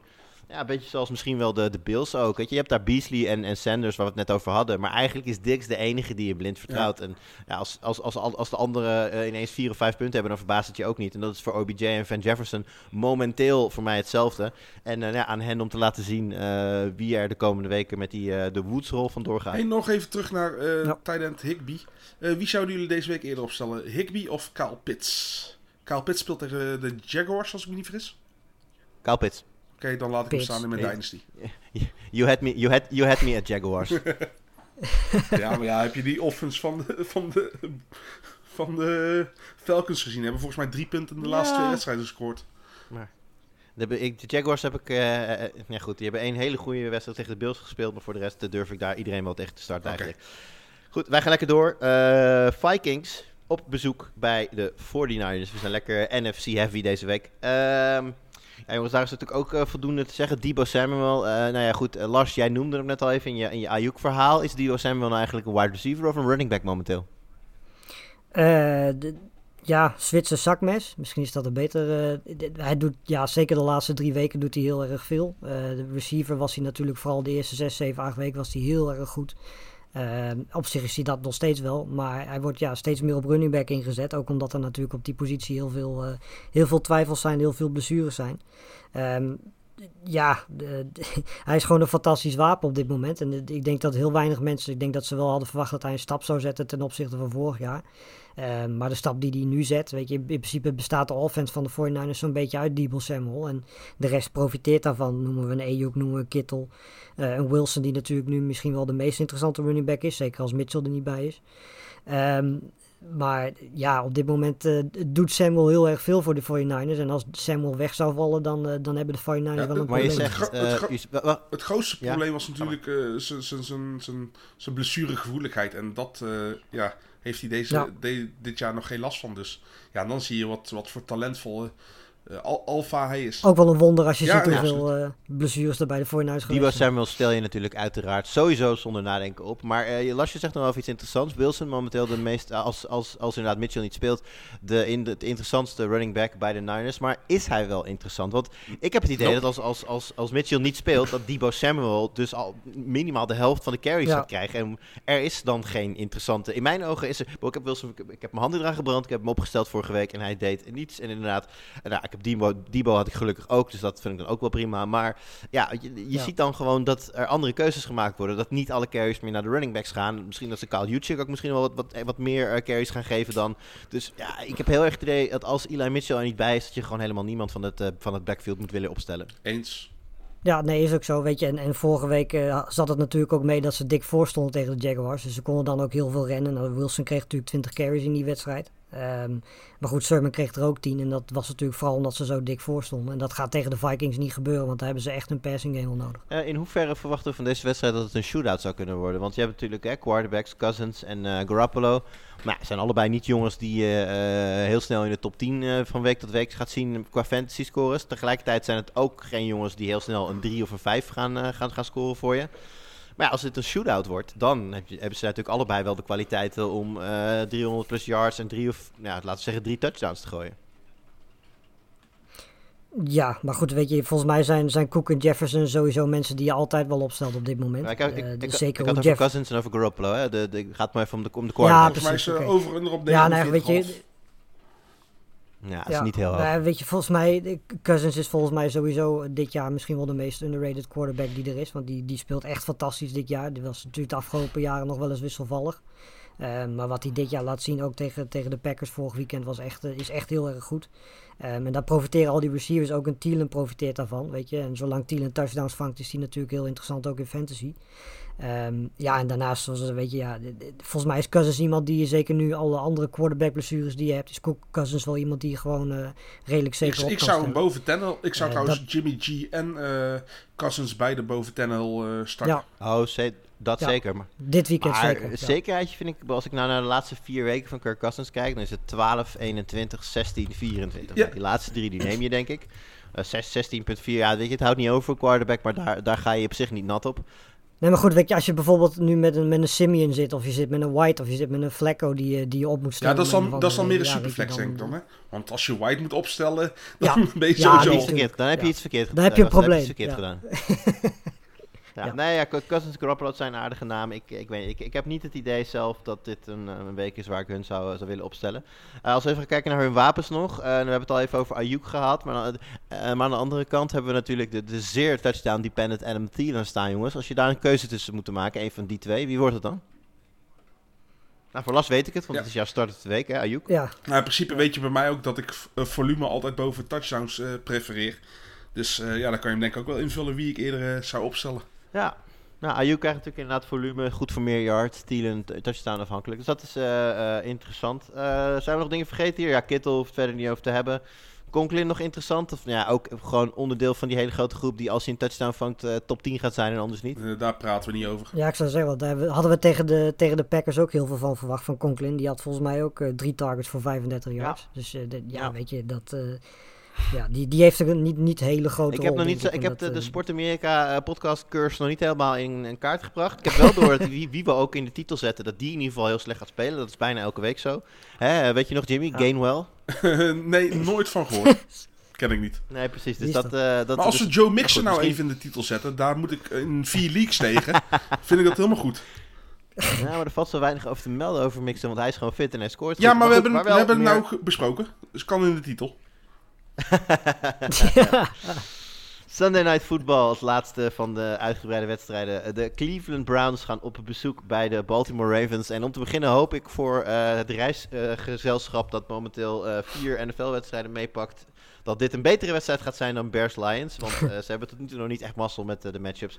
Browns-Ravens natuurlijk, jongens. Ik weet niet of jullie dat nog weten. Maar vorig jaar was dat een van de leukste Ja, wedstrijden van het jaar. Dat was die... wat was het? 50, 50, 50 of iets dergelijks op een gegeven moment. In ieder geval een hele hoge score. Ehm, het ging ook alle kanten op. Dan leken, de, dan leken de Browns weer te winnen. Dan pakten de Ravens het weer terug. Het was een fantastische wedstrijd. Maar ja, met ook op dat moment een fantastische Mayfield en een fantastische Lamar Jackson. Lamar Jackson vorige Fantastische week ziek geweest. Bestaat dat? Wat zeg je? Fantastische Mayfield, Ja, dat is bestaat dat? ja, precies. Die week wel. Maar eh, Lamar Jackson afgelopen week niet gespeeld. Had een, een non-COVID illness. eh, schijnt zich eh, beter te voelen. eh, dus lijkt in ieder geval onderweg naar eh, te gaan starten Ja, full, zondagavond. full practice. Al. Ja, goed, daar ga je al. Eh, Baker Mayfield is bekend. eh, last van blessures. Het is volgens mij nog niet eens duidelijk of ze hem gaan starten of dat ze voor Case Keenum gaan. Ehm, ja, dat, eh, dat, daar hoeft het niet over te hebben. Dat is een eh, situatie waar je van weg blijft. Eh, verder, Hunt, hoe staat het daarmee, jongens? Die, die, hij zegt zelf dat hij wil gaan spelen en hij is volgens mij al... Maar dat zegt, ja, dat zegt elke Nee, nee, sporter nee, nee ever. Altijd. zeker. En hij mag ook alweer terug van IR komen natuurlijk, want hij is, heeft er al meer dan drie weken opgezeten. Ja, maar ik denk wel dat, dat het goed is voor, voor veel fantasy owners die met smacht op een goede running back zitten te wachten. Ja, En de Browns Ja, hebben hem ook nodig. dat zeker. Nou ja, dat vraag ik me af. Want ik vond dat de duo Chubb en Dearness Johnson ook niet heel slecht eh, spelen. Dus ze hebben gewoon natuurlijk een hele goede een O-line. Die, die, die running game die loopt wel. Dat is het Ja. probleem daar niet. Ehm, sprekend van Dearness Jones, jongen. eh, sorry, Dearness Johnson moet ik zeggen. Ehm, ja, het is ook verleidelijk om zo'n jongen op, op je roster te laten. Mocht er inderdaad weer iets gebeuren met Hunt of Chubb, dan is hij in, gewoon meteen weer een uh, minimaal een flex. En als je echt mazzel hebt, een, eh, een RB2 of 1. Maar ja, ga- gaan we daar nu nog op gokken? Of is het gewoon van ja, eh, playoff time, Ik- eh, alleen active spelers? Ik heb, eh, nee, nee, ik ben eh, in- juist in dit, eh, dit eh, situatie qua, qua game weeks waar we nou zitten in het seizoen, ben ik juist van heel veel handcuffs hebben. Want die gaan veel meer waarde hebben als er echt een blessure valt. Alleen bij Deanna Johnson heb je echt, echt twee blessures nodig om hem echt helemaal fantasy relevant te maken. Echt, je hebt echt Chip en Hunt beide niet nodig. En als je bijvoorbeeld bij Alexander Madison kijkt, hoeft alleen Cook maar weg te vallen. Als je bij eh Ja. Sony Michel kijkt, hoeft alleen maar eh, Henderson weg te vallen. Dus eh, hun eh, pad naar eh, fantasy-relevantie is vele malen korter dan die van Dearness Johnson. Dus ik denk dat je Johnson nou eh, weg kan eh, zetten. En waar ik trouwens net eh, Madison noemde en zo, kan je ook eh, Herbert noemen van de Bears met Montgomery en eh Chuba Hubbard met CMC. Ramondre Stevenson. Als Damian Harris weer omvalt. Ja, maar die, die heeft nou zelfs al redelijk value. Ja, maar dat, dat geldt. Dat, ja, nee, maar die, maar die ga je nou sowieso niet droppen. Nee, dat is waar. Dat is waar. Nee, inderdaad. Want dan zou je inderdaad ook Pollard en eh, AJ Dillon kunnen noemen Precies. als handcuffs voor Zeke en, eh en, en Dat- Aaron dat Jones. zijn- maar die zijn dat zijn- natuurlijk inmiddels hun eigen, hun eigen waarde. Precies, dat zijn premium handcuffs die, die al flexwaarde van zichzelf hebben. Maar als Ja. de nummer 1 A wegvalt, ze helemaal omhoog kunnen schieten. Dat is eh, het beste scenario. Weet je wat het slechtste scenario is? Als je een RB1 hebt die op zijn best een flex score neerzet. En dat risico, dat heb je nog wel eens bij de Ravens. Want daar eh, is de oude mannenclub eh, natuurlijk in full effect. Latavius Murray eh, weer fit. Devonta Freeman leek dat backfield toch in zijn zak te hebben. Ja, jongens, hoe zien jullie dit zich ontwikkelen? Is dat iets waar je überhaupt mee bezig bent? Ja, we natuurlijk al. misschien heb je niet zo heel veel te kiezen en zul je er één, één of twee van moeten opstellen. Ja, Freeman of Murray? Freeman zag er gewoon zo waar echt gewoon best wel redelijk uit sinds zijn bye week. Kijk, tegen, tegen de Dolphins was hij niet zo heel goed. Maar tegen, tegen, de, tegen de Vikings in week 9 had hij gewoon meer dan 6 yards per carry op 13 attempts. Dus het is ook best wel een redelijke sample size nog. Eh, in de passing game tegen de Bears in week 11 deed hij goed mee. Nou heeft dat alles wat mee te maken. Kijk, Le'Veon Bell is ge- gekut. Dus dat is sowieso al niet meer, geen eh, fantasy Grinch meer. Maar eh, Murray is wel weer redelijk fit. En dat was hij vorige week nog niet helemaal. Dus eh, mm, ik vind het lastig. Ik vind het lastig. Ik, ik zou Freeman wel boven Murray op dit moment verkiezen. En ik zou hem wel echt als flex inderdaad spelen. En, en hopen op die touchdown. Zeker als Jackson Ja. terugkomt natuurlijk. Eh, zijn er nog andere? Kijk, de receiver- nou, ik zei het al, de passing game van de, van de Browns. Het is, eh nou, hoeven we niet bij stil te Nope. staan. Zoveel, zoveel vraagtekens rond eh, Mayfield en eventueel Keenum. Dat daar, ja, Landry, Peoples-Jones, ik zou, hem er, ik zou er niet aan beginnen. Aan de andere kant, bij de Ravens hebben we het ook al vaker over gehad. Eh, nou ja, Jimmy, je hebt al vaker gezegd, eh, ze zijn meer 50-50 aan het worden als het gaat om passing, rushing. Eh, maar het blijven heel veel monden om te voeren. Lars, zie jij een wide receiver of een tight end? Nou, Andrews, dat denk ik wel. Maar dit, bij de wide receivers, zie je daar mensen die je deze week aandurft? Eh, ik weet niet in hoeverre Brown, want die was, was de vorige week niet, in hoeverre die eh, dit weekend wel gaat spelen. Maar goed, ja, voor Brown geldt eigenlijk hetzelfde als voor Watkins. Eh, die kunnen in de categorie Deshaun Jackson, MVS. Die, je weet gewoon niet wat je daarvan kunt verwachten. Zeker niet in een, Ja, in een offense waar Brown Lamar krijgt Jackson terugkeert. echt veel meer volume, hè? Dus Ja, Het is echt niet normaal. Ja, precies, 14, dan- 12, 13. Zijn targets, zijn targets de laatste drie wedstrijden. Waar we afgelopen week natuurlijk... ja, een- maar hoeveel van die ballen komen Ja, oké, maar vorige week was het Huntley. Eh nou ja, goed, tegen, Ja. tegen Cincinnati, dat was gewoon heel matig. Heeft hij 14 targets, 5 catches. Dat, is, dat houdt het natuurlijk niet over. Ja. Maar goed, 5 catches betekent voor Marquise Brown wel meteen 80 yards. Dus dat is... Nee, maar goed, laat, laat duidelijk zijn dat je Brown ook absoluut boven, boven een, een Watkins moet, eh, moet stellen. Dat is duidelijk. Maar weet je, het is niet zo dat je bij Brown, ondanks die targets die hij heeft, dat, dat je zegt van het is een zekerheid om Oh. op te stellen. Weet je, wat dat betreft denk ik dat nee, nee, de Mar- enige Mar- is Marcus Brown is, eh, is die een daar kan doen. wide receiver 14 in standaard en 17 in PPR. Die ga je toch niet benchen? Die ga je toch gewoon opstellen altijd? Het is gewoon Ja. een- bijna een wide receiver 1, joh. Ik ben het met de Jimmy eens, die Hmm. start je wel. Eh, overigens, op antwoord op je vraag. Hij is eh, woensdag teruggekeerd eh, op de training. Wel limited nog, maar eh, nou ja, dat eh, doet mij vermoeden dat Marquise Brown wel zal spelen. Ja, joh. Eh Rashad Ja. Bateman. Ja, doet het, doet, doet het eigenlijk ook best wel goed. Je zie je niet altijd terug in zijn, in zijn fantasy productie. Maar eh, ja, ik vind hem helemaal niet zo slecht eh, op vorige week na natuurlijk. Maar goed, Tyler Huntley eh, effect was eh, toen in full swing. En eh, ja, ik, denk dat je hem prima kan flexen. Maar het is geen eh, Marquise Brown. Ik, ik had verwacht dat het veel meer naar elkaar toe zou trekken. Maar Marquise Brown en Andrews zijn wel echt de twee alfa's in, eh, in de, de pass offense van de, van de Baltimore Ravens. En Duvernay loopt er ook nog rond, hè? Die, die snoept ook aardig ja, wat, is- eh, wat ja. targets af. Afgelopen weekend in ieder geval. Ja, Goed, maar- dan, eh, maar- maar- maar. Ik denk dat we dan de, de belangrijke dingen voor deze wedstrijd wel genoemd hebben. Gaan we nog even in vogelvlucht een aantal dingen doornemen die nog goed zijn om te weten. En we beginnen bij de New York Jets tegen de Houston Texans. Ook weer zo'n schitterende wedstrijd. Deze hadden ze, op primetime moeten zetten. Maar in ieder geval... eh, ja, na Bears Lions. Carter, Michael Carter, die speelt niet running back die toch nou, redelijk aan het uitbreken was de laatste, de laatste weken. Eh, wie gaat daar het backfield overnemen, jongens? Eh kanshebbers, ja, Ty Johnson lijkt daar toch wel pole position te hebben. Tevin Coleman natuurlijk wel teruggekeerd. Eh, Jimmy, hoe zie jij dat verder gaan? Eh, het ligt er puur aan wat je verwachtingen voor deze wedstrijd zijn. Denk jij dat de Jets beter zijn dan de Texans? Ga dan eh Tevin Coleman opstellen. Denk jij van nee, de Texans of het wordt een close game? Eh, start dan Ty Johnson. Want Ty Johnson eh, zal in de passing game veel meer betrokken worden dan eh Tevin Coleman. Bij een voorsprong van de Jets Ja. zullen ze waarschijnlijk wat meer gaan rennen. En dan krijgt Tevin Coleman meer werk. Maar ik zou altijd dan voor de steady floor kiezen. En dat is Ty Johnson in deze. Vanwege het feit dat hij ook in de passing game meedoet.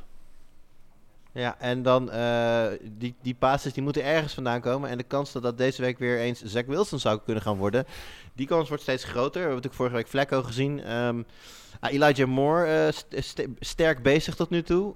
Maar eh, wat voor impact gaat Wilson op hem hebben? Nou, ik, ik denk best wel veel. Tenminste, dat is natuurlijk van tevoren lastig in te schatten. Maar die vier wedstrijden waarin hij heel erg goed speelde, waren allemaal zonder Zach Wilson. Daarvoor was hij eigenlijk amper tot niet ja, bij de offense betrokken. En dat, dat is voor mij toch wel, weet je, het is heel moeilijk. Eh, we gaan afwachten of, of Moore komend weekend tegen de Texans natuurlijk in één keer wel eh, die kansen gaat krijgen nu hij zich bewezen heeft. Ehm, dus het, het is misschien handig om dat komend weekend af te, te wachten. Maar ik, ja, ik heb hem bij mezelf gezet, omdat ik denk dat hij eh, onder Wilson eerst maar eens moet gaan laten zien of hij die rol dan ook behoudt. Of dat hij weer terugvalt Ja, naar, naar de eerste. Ja, ik, ben, ik Dat, benader hem eh, op een andere manier. Ik geloof altijd heel erg in, in, in zeg maar second season breakout. En eh, kijk, natuurlijk onder Zach Wilson was Elijah Moore niet, niet goed. Daar kunnen we kort over zijn. Maar daarna heeft hij onder Josh Johnson, Joe Flacco en Mike White laten zien. Dus onder drie verschillende quarterbacks die allemaal in principe minder talentvol zijn dan Zach Wilson. Nou ja, goed, Joe Flacco, eh, Super Bowl MVP, moet ik niet onderschatten natuurlijk. En heeft hij wel laten zien dat hij gewoon de, de first read kan zijn van al die slechte quarterbacks. En ja, ik ben het helemaal met Lars eens. Met Zach Wilson heeft hij het nog niet laten zien. Maar ik denk wel gewoon dat helemaal als Corey Davis eh, niet gaat spelen. Want die is ook niet helemaal fit. En met Jameson Crowder weet het ook nog niet precies. Eh, ja, wie, wie, wie hebben ze anders? En, en ja, ik bedoel, de, de Texans zijn wel een, een, team waar je tegen je kan gooien. Dus ik, ik, ik, gel- ik geloof wel in Ja. Elijah Moore. Want eh, eh, allereerst geloof ik altijd in talent. En Elijah Moore is een hele talentvolle, by far de meest talentvolle speler op het eh, Jets roster qua skill position players.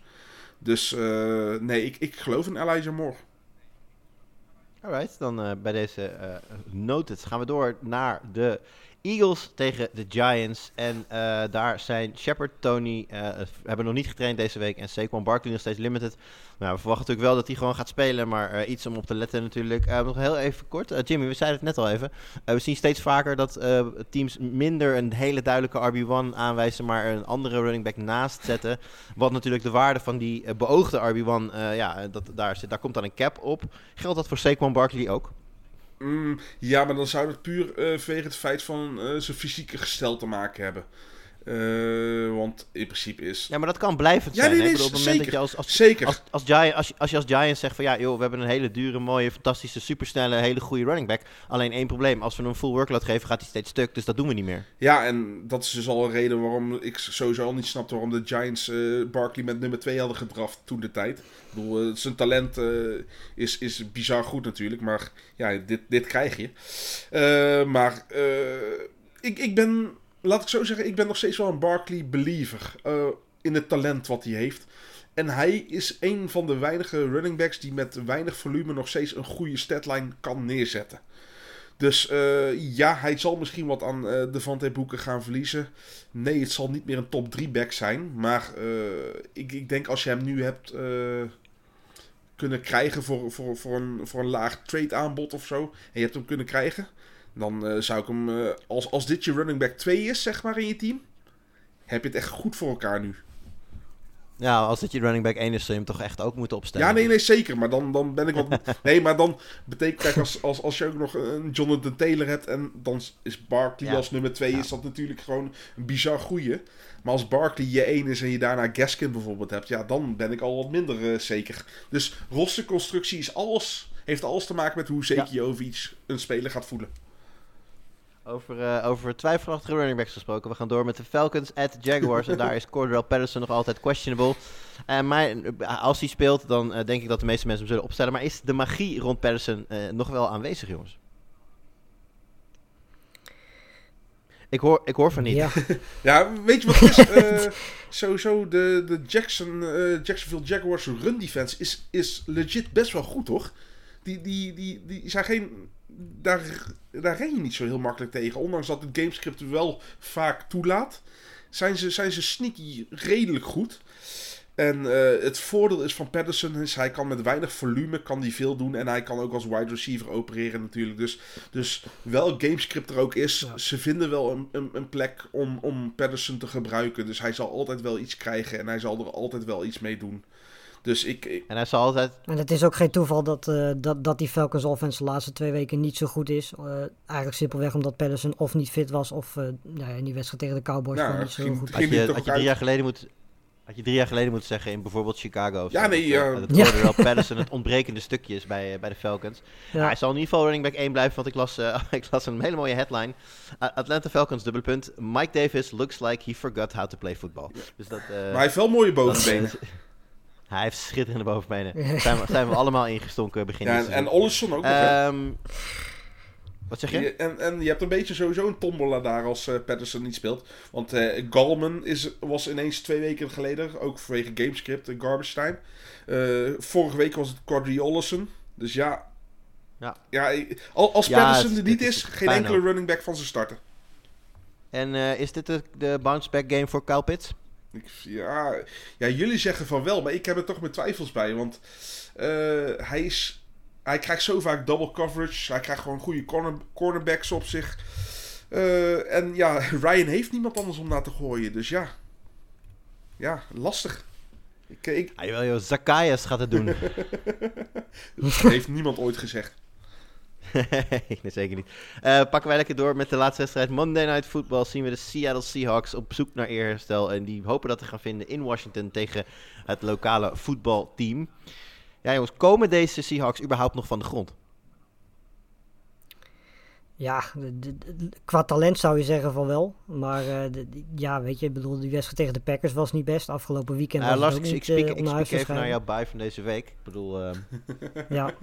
fiets Ja, hem er maar nou ja, goed, weet je, de, de, de, de reden dat ik inderdaad Wilson als DK Metcalf in, bij mijn buy heb gezet, is omdat ik denk dat, eh, d- ja, dit kan normaal gesproken, als je ziet hoeveel talent beide spelers hebben, en sowieso eh, ook het feit dat, dat ze op running back heel veel onzekerheid hebben. Eh, met natuurlijk Carson die waarschijnlijk die dit jaar niet meer terugkomt. Collins die nu ook niet eh 100% fit is. De- de Wilson en Metcalf, er gaat een moment komen dat ze wel in vorm en in ritme komen. Zeker gaat dat natuurlijk om Wilson. Ehm, ja, en als dat zo is, dan, dan zijn Wilson en Metcalf iemand die je nu volgens mij op dit moment wel redelijk makkelijk kunt, eh, kunt oppikken. Nog voor de tweede deadline, als hij al niet geweest is. Ehm, en dan denk ik dat je met deze twee richting het einde van het seizoen een, een hele gunstig eh, duo hebt. Waar je toch best wel wat leuke Heel- punten helemaal ook dat ze in de playoffs, eh week 16, zeg maar als je... Ja, als je, als je zeg programma maar, hebben, je ja. fantasy finale in week 17 hebt. Week 16 halve finale als Chicago Bears. Ja. Week 17 Detroit Lions. Ja, dat, Ja, kan, eh, dat kan zwaarder. Ja, Ja, Laatste zeker. puntje nog bij de Seahawks, eh, jongens. Eh, ja, Chris Carson natuurlijk out voor de season. Ik eh, begin een beetje te vrezen, misschien wel out voor de rest van zijn leven. nek, hè? Want eh, die heeft natuurlijk die, heeft natuurlijk die, ja, die, die, die blijvende nekblessure. En ja, het begint er toch wel een beetje op te lijken dat dat misschien eh, helemaal niet meer goed genoeg gaat worden om, te, om nog voetbal te spelen. En trouwens, ik moet heel eerlijk zeggen, als dat iets waar is wat de rest van je leven met je meedraagt, dan zou ik ook niet weten waarom je het nog zou willen. Of tenminste, ik zou ik snap waarom je het wil. Ik denk dat je beter niet kan doen. Eh, Collins was ook zijn vervanger. Was la- laatste week ook een beetje aangeslagen. Eh, ik weet niet of hij wel of niet gaat spelen. Lijkt erop van wel. Maar mocht dat nou niet zo zijn, wie zijn dan daar de volgende in line, Jimmy? Heb je een dobbelsteen voor me? Kijk, in principe qua, qua, qua ability, qua, qua kunde, denk je aan, aan Penny. Want dat is gewoon ja, een former first round pick natuurlijk. Die eh, alleen heel ge- blessuregevoelig is. Had vorig- vorige week ook weer een carry van 18 yards. En toen snapte zijn hamstring weer. Dus als hij, eh, als hij speelt, is dat wel degene waar ik het meest op zou willen gokken qua, qua, qua upside. Maar dit wordt zo'n zo'n Houston Texans, eh, Tennessee Titans backfield met Travis Homer voor de passing downs. Dallas die er af en toe een beetje doorloopt. Penny die wel of niet geblesseerd is en meedoet. Eh ja, lekker laten varen. Alright, dan eh, gaan we ter afsluiting nog heel snel naar de buy en sell van de week. Nou, die van Lars hebben we al behandeld natuurlijk. Lars zijn buy van de week, Russell Wilson en DK Metcalf. En Lars zijn sell van de week was Elijah Moore. Ik heb er zelf deze week geen ingevuld, dus ik geef ruim baan aan Jimmy om zijn buy en sell van de week met ons te delen. Ja, mijn buy of the week is eh, Antonio Gibson. Eh, natuurlijk heeft hij in week 10 heeft hij, heeft hij gigantisch tegen de Tampa Bay Buccaneers goed gerend met twee touchdowns ook. Dus eh, toen was zijn waarde alweer iets omhoog geschoten. Daarna kwam een qua fantasy output een, een, een teleurstellende week weer tegen de Panthers met uh, 6,5 punten. Uh, maar je ziet zijn workload zie je gewoon weer. Kijk, natuurlijk, het probleem is nog steeds de passing game is nog steeds volledig in handen van McKissick. Dus daarom zal het nooit een running back 1 worden. Maar hij krijgt gewoon weer flink wat volume. Hij krijgt 24 carries en 19 carries. En dat is toch gewoon. In, in running back uh, blessureland schaarste op dit moment. Is dat gewoon iemand die, die gewoon een, een prima running back 2 is. En die je misschien wel voor, misschien voor flex value bij iemand die veel geblesseerd op wide receiver heeft. Uh, kunt krijgen nog als het nog uh, binnen je trade deadline valt. Ja, en ja. aan de overkant? Ja, ik heb hem zelf in een Dynasty League en voor de rest nergens. Maar Zeke Elliott is nou denk ik wel de, de, de cel. Als je ziet hoe... Uh, niet omdat Zeke Elliott heel slecht is. Ik bedoel, het is nog steeds gewoon een goede running back. Maar het is meer dat Tony Pollard echt gewoon omhoog stijgt als een raket. En hij niet meer de waarde gaat geven waarvoor, die, waarvoor Elliott gedraft is. En deze week kan je hem nog goed verkopen. Omdat hij nog redelijk wat punten heeft. Vanwege gamescript met de passing game. En dat zal niet heel vaak voorkomen. Plus het feit dat hij die, die, die one-yard touchdown eigenlijk die uh, Pollard binnen had kunnen lopen met die lange ren. Dat uh, Ziek de touchdown vulture was en daardoor gewoon weer even zes punten extra erbij scoopt met minimaal effort. Nou, natuurlijk kan dat in de toekomst blijven goed gaan, blijven goed gaan. Maar volume, volume, volume is key tot goede performance. Indeed. Dan hebben we tenslotte nog een luisteraarsvraag van uh, onze grote vriend Bob. En die vraagt Tannehill of Cousins. En volgens mij hebben we die uh, al beantwoord halverwege. Niffo. En gingen wij daar ja. alle drie voor Niffo. Ja jongens, even, ik, uh, dit is mijn, mijn, mijn street cred. Ik zag de vraag inderdaad Tannehill of Niffo. Ik denk, wie is nou toch in vredesnaam Niffo? Tot ik inderdaad hier Cousins zag staan, dacht ik, ah, ja, ja, ja, ja, ja. En wij nemen deze podcast in de ochtend op, moet je weten. En ik ben dan nog zeker niet op mijn aller, allerscherpst. Maar goed, dat eh, voor wat betreft deze week. Jongens, hartstikke bedankt voor jullie, eh, voor jullie inzichten. Helaas hebben we het net niet binnen het uur eh, weten te, te fixen deze week. Maar goed, dat komt natuurlijk ook omdat we Thanksgiving uitgebreid hebben nabesproken.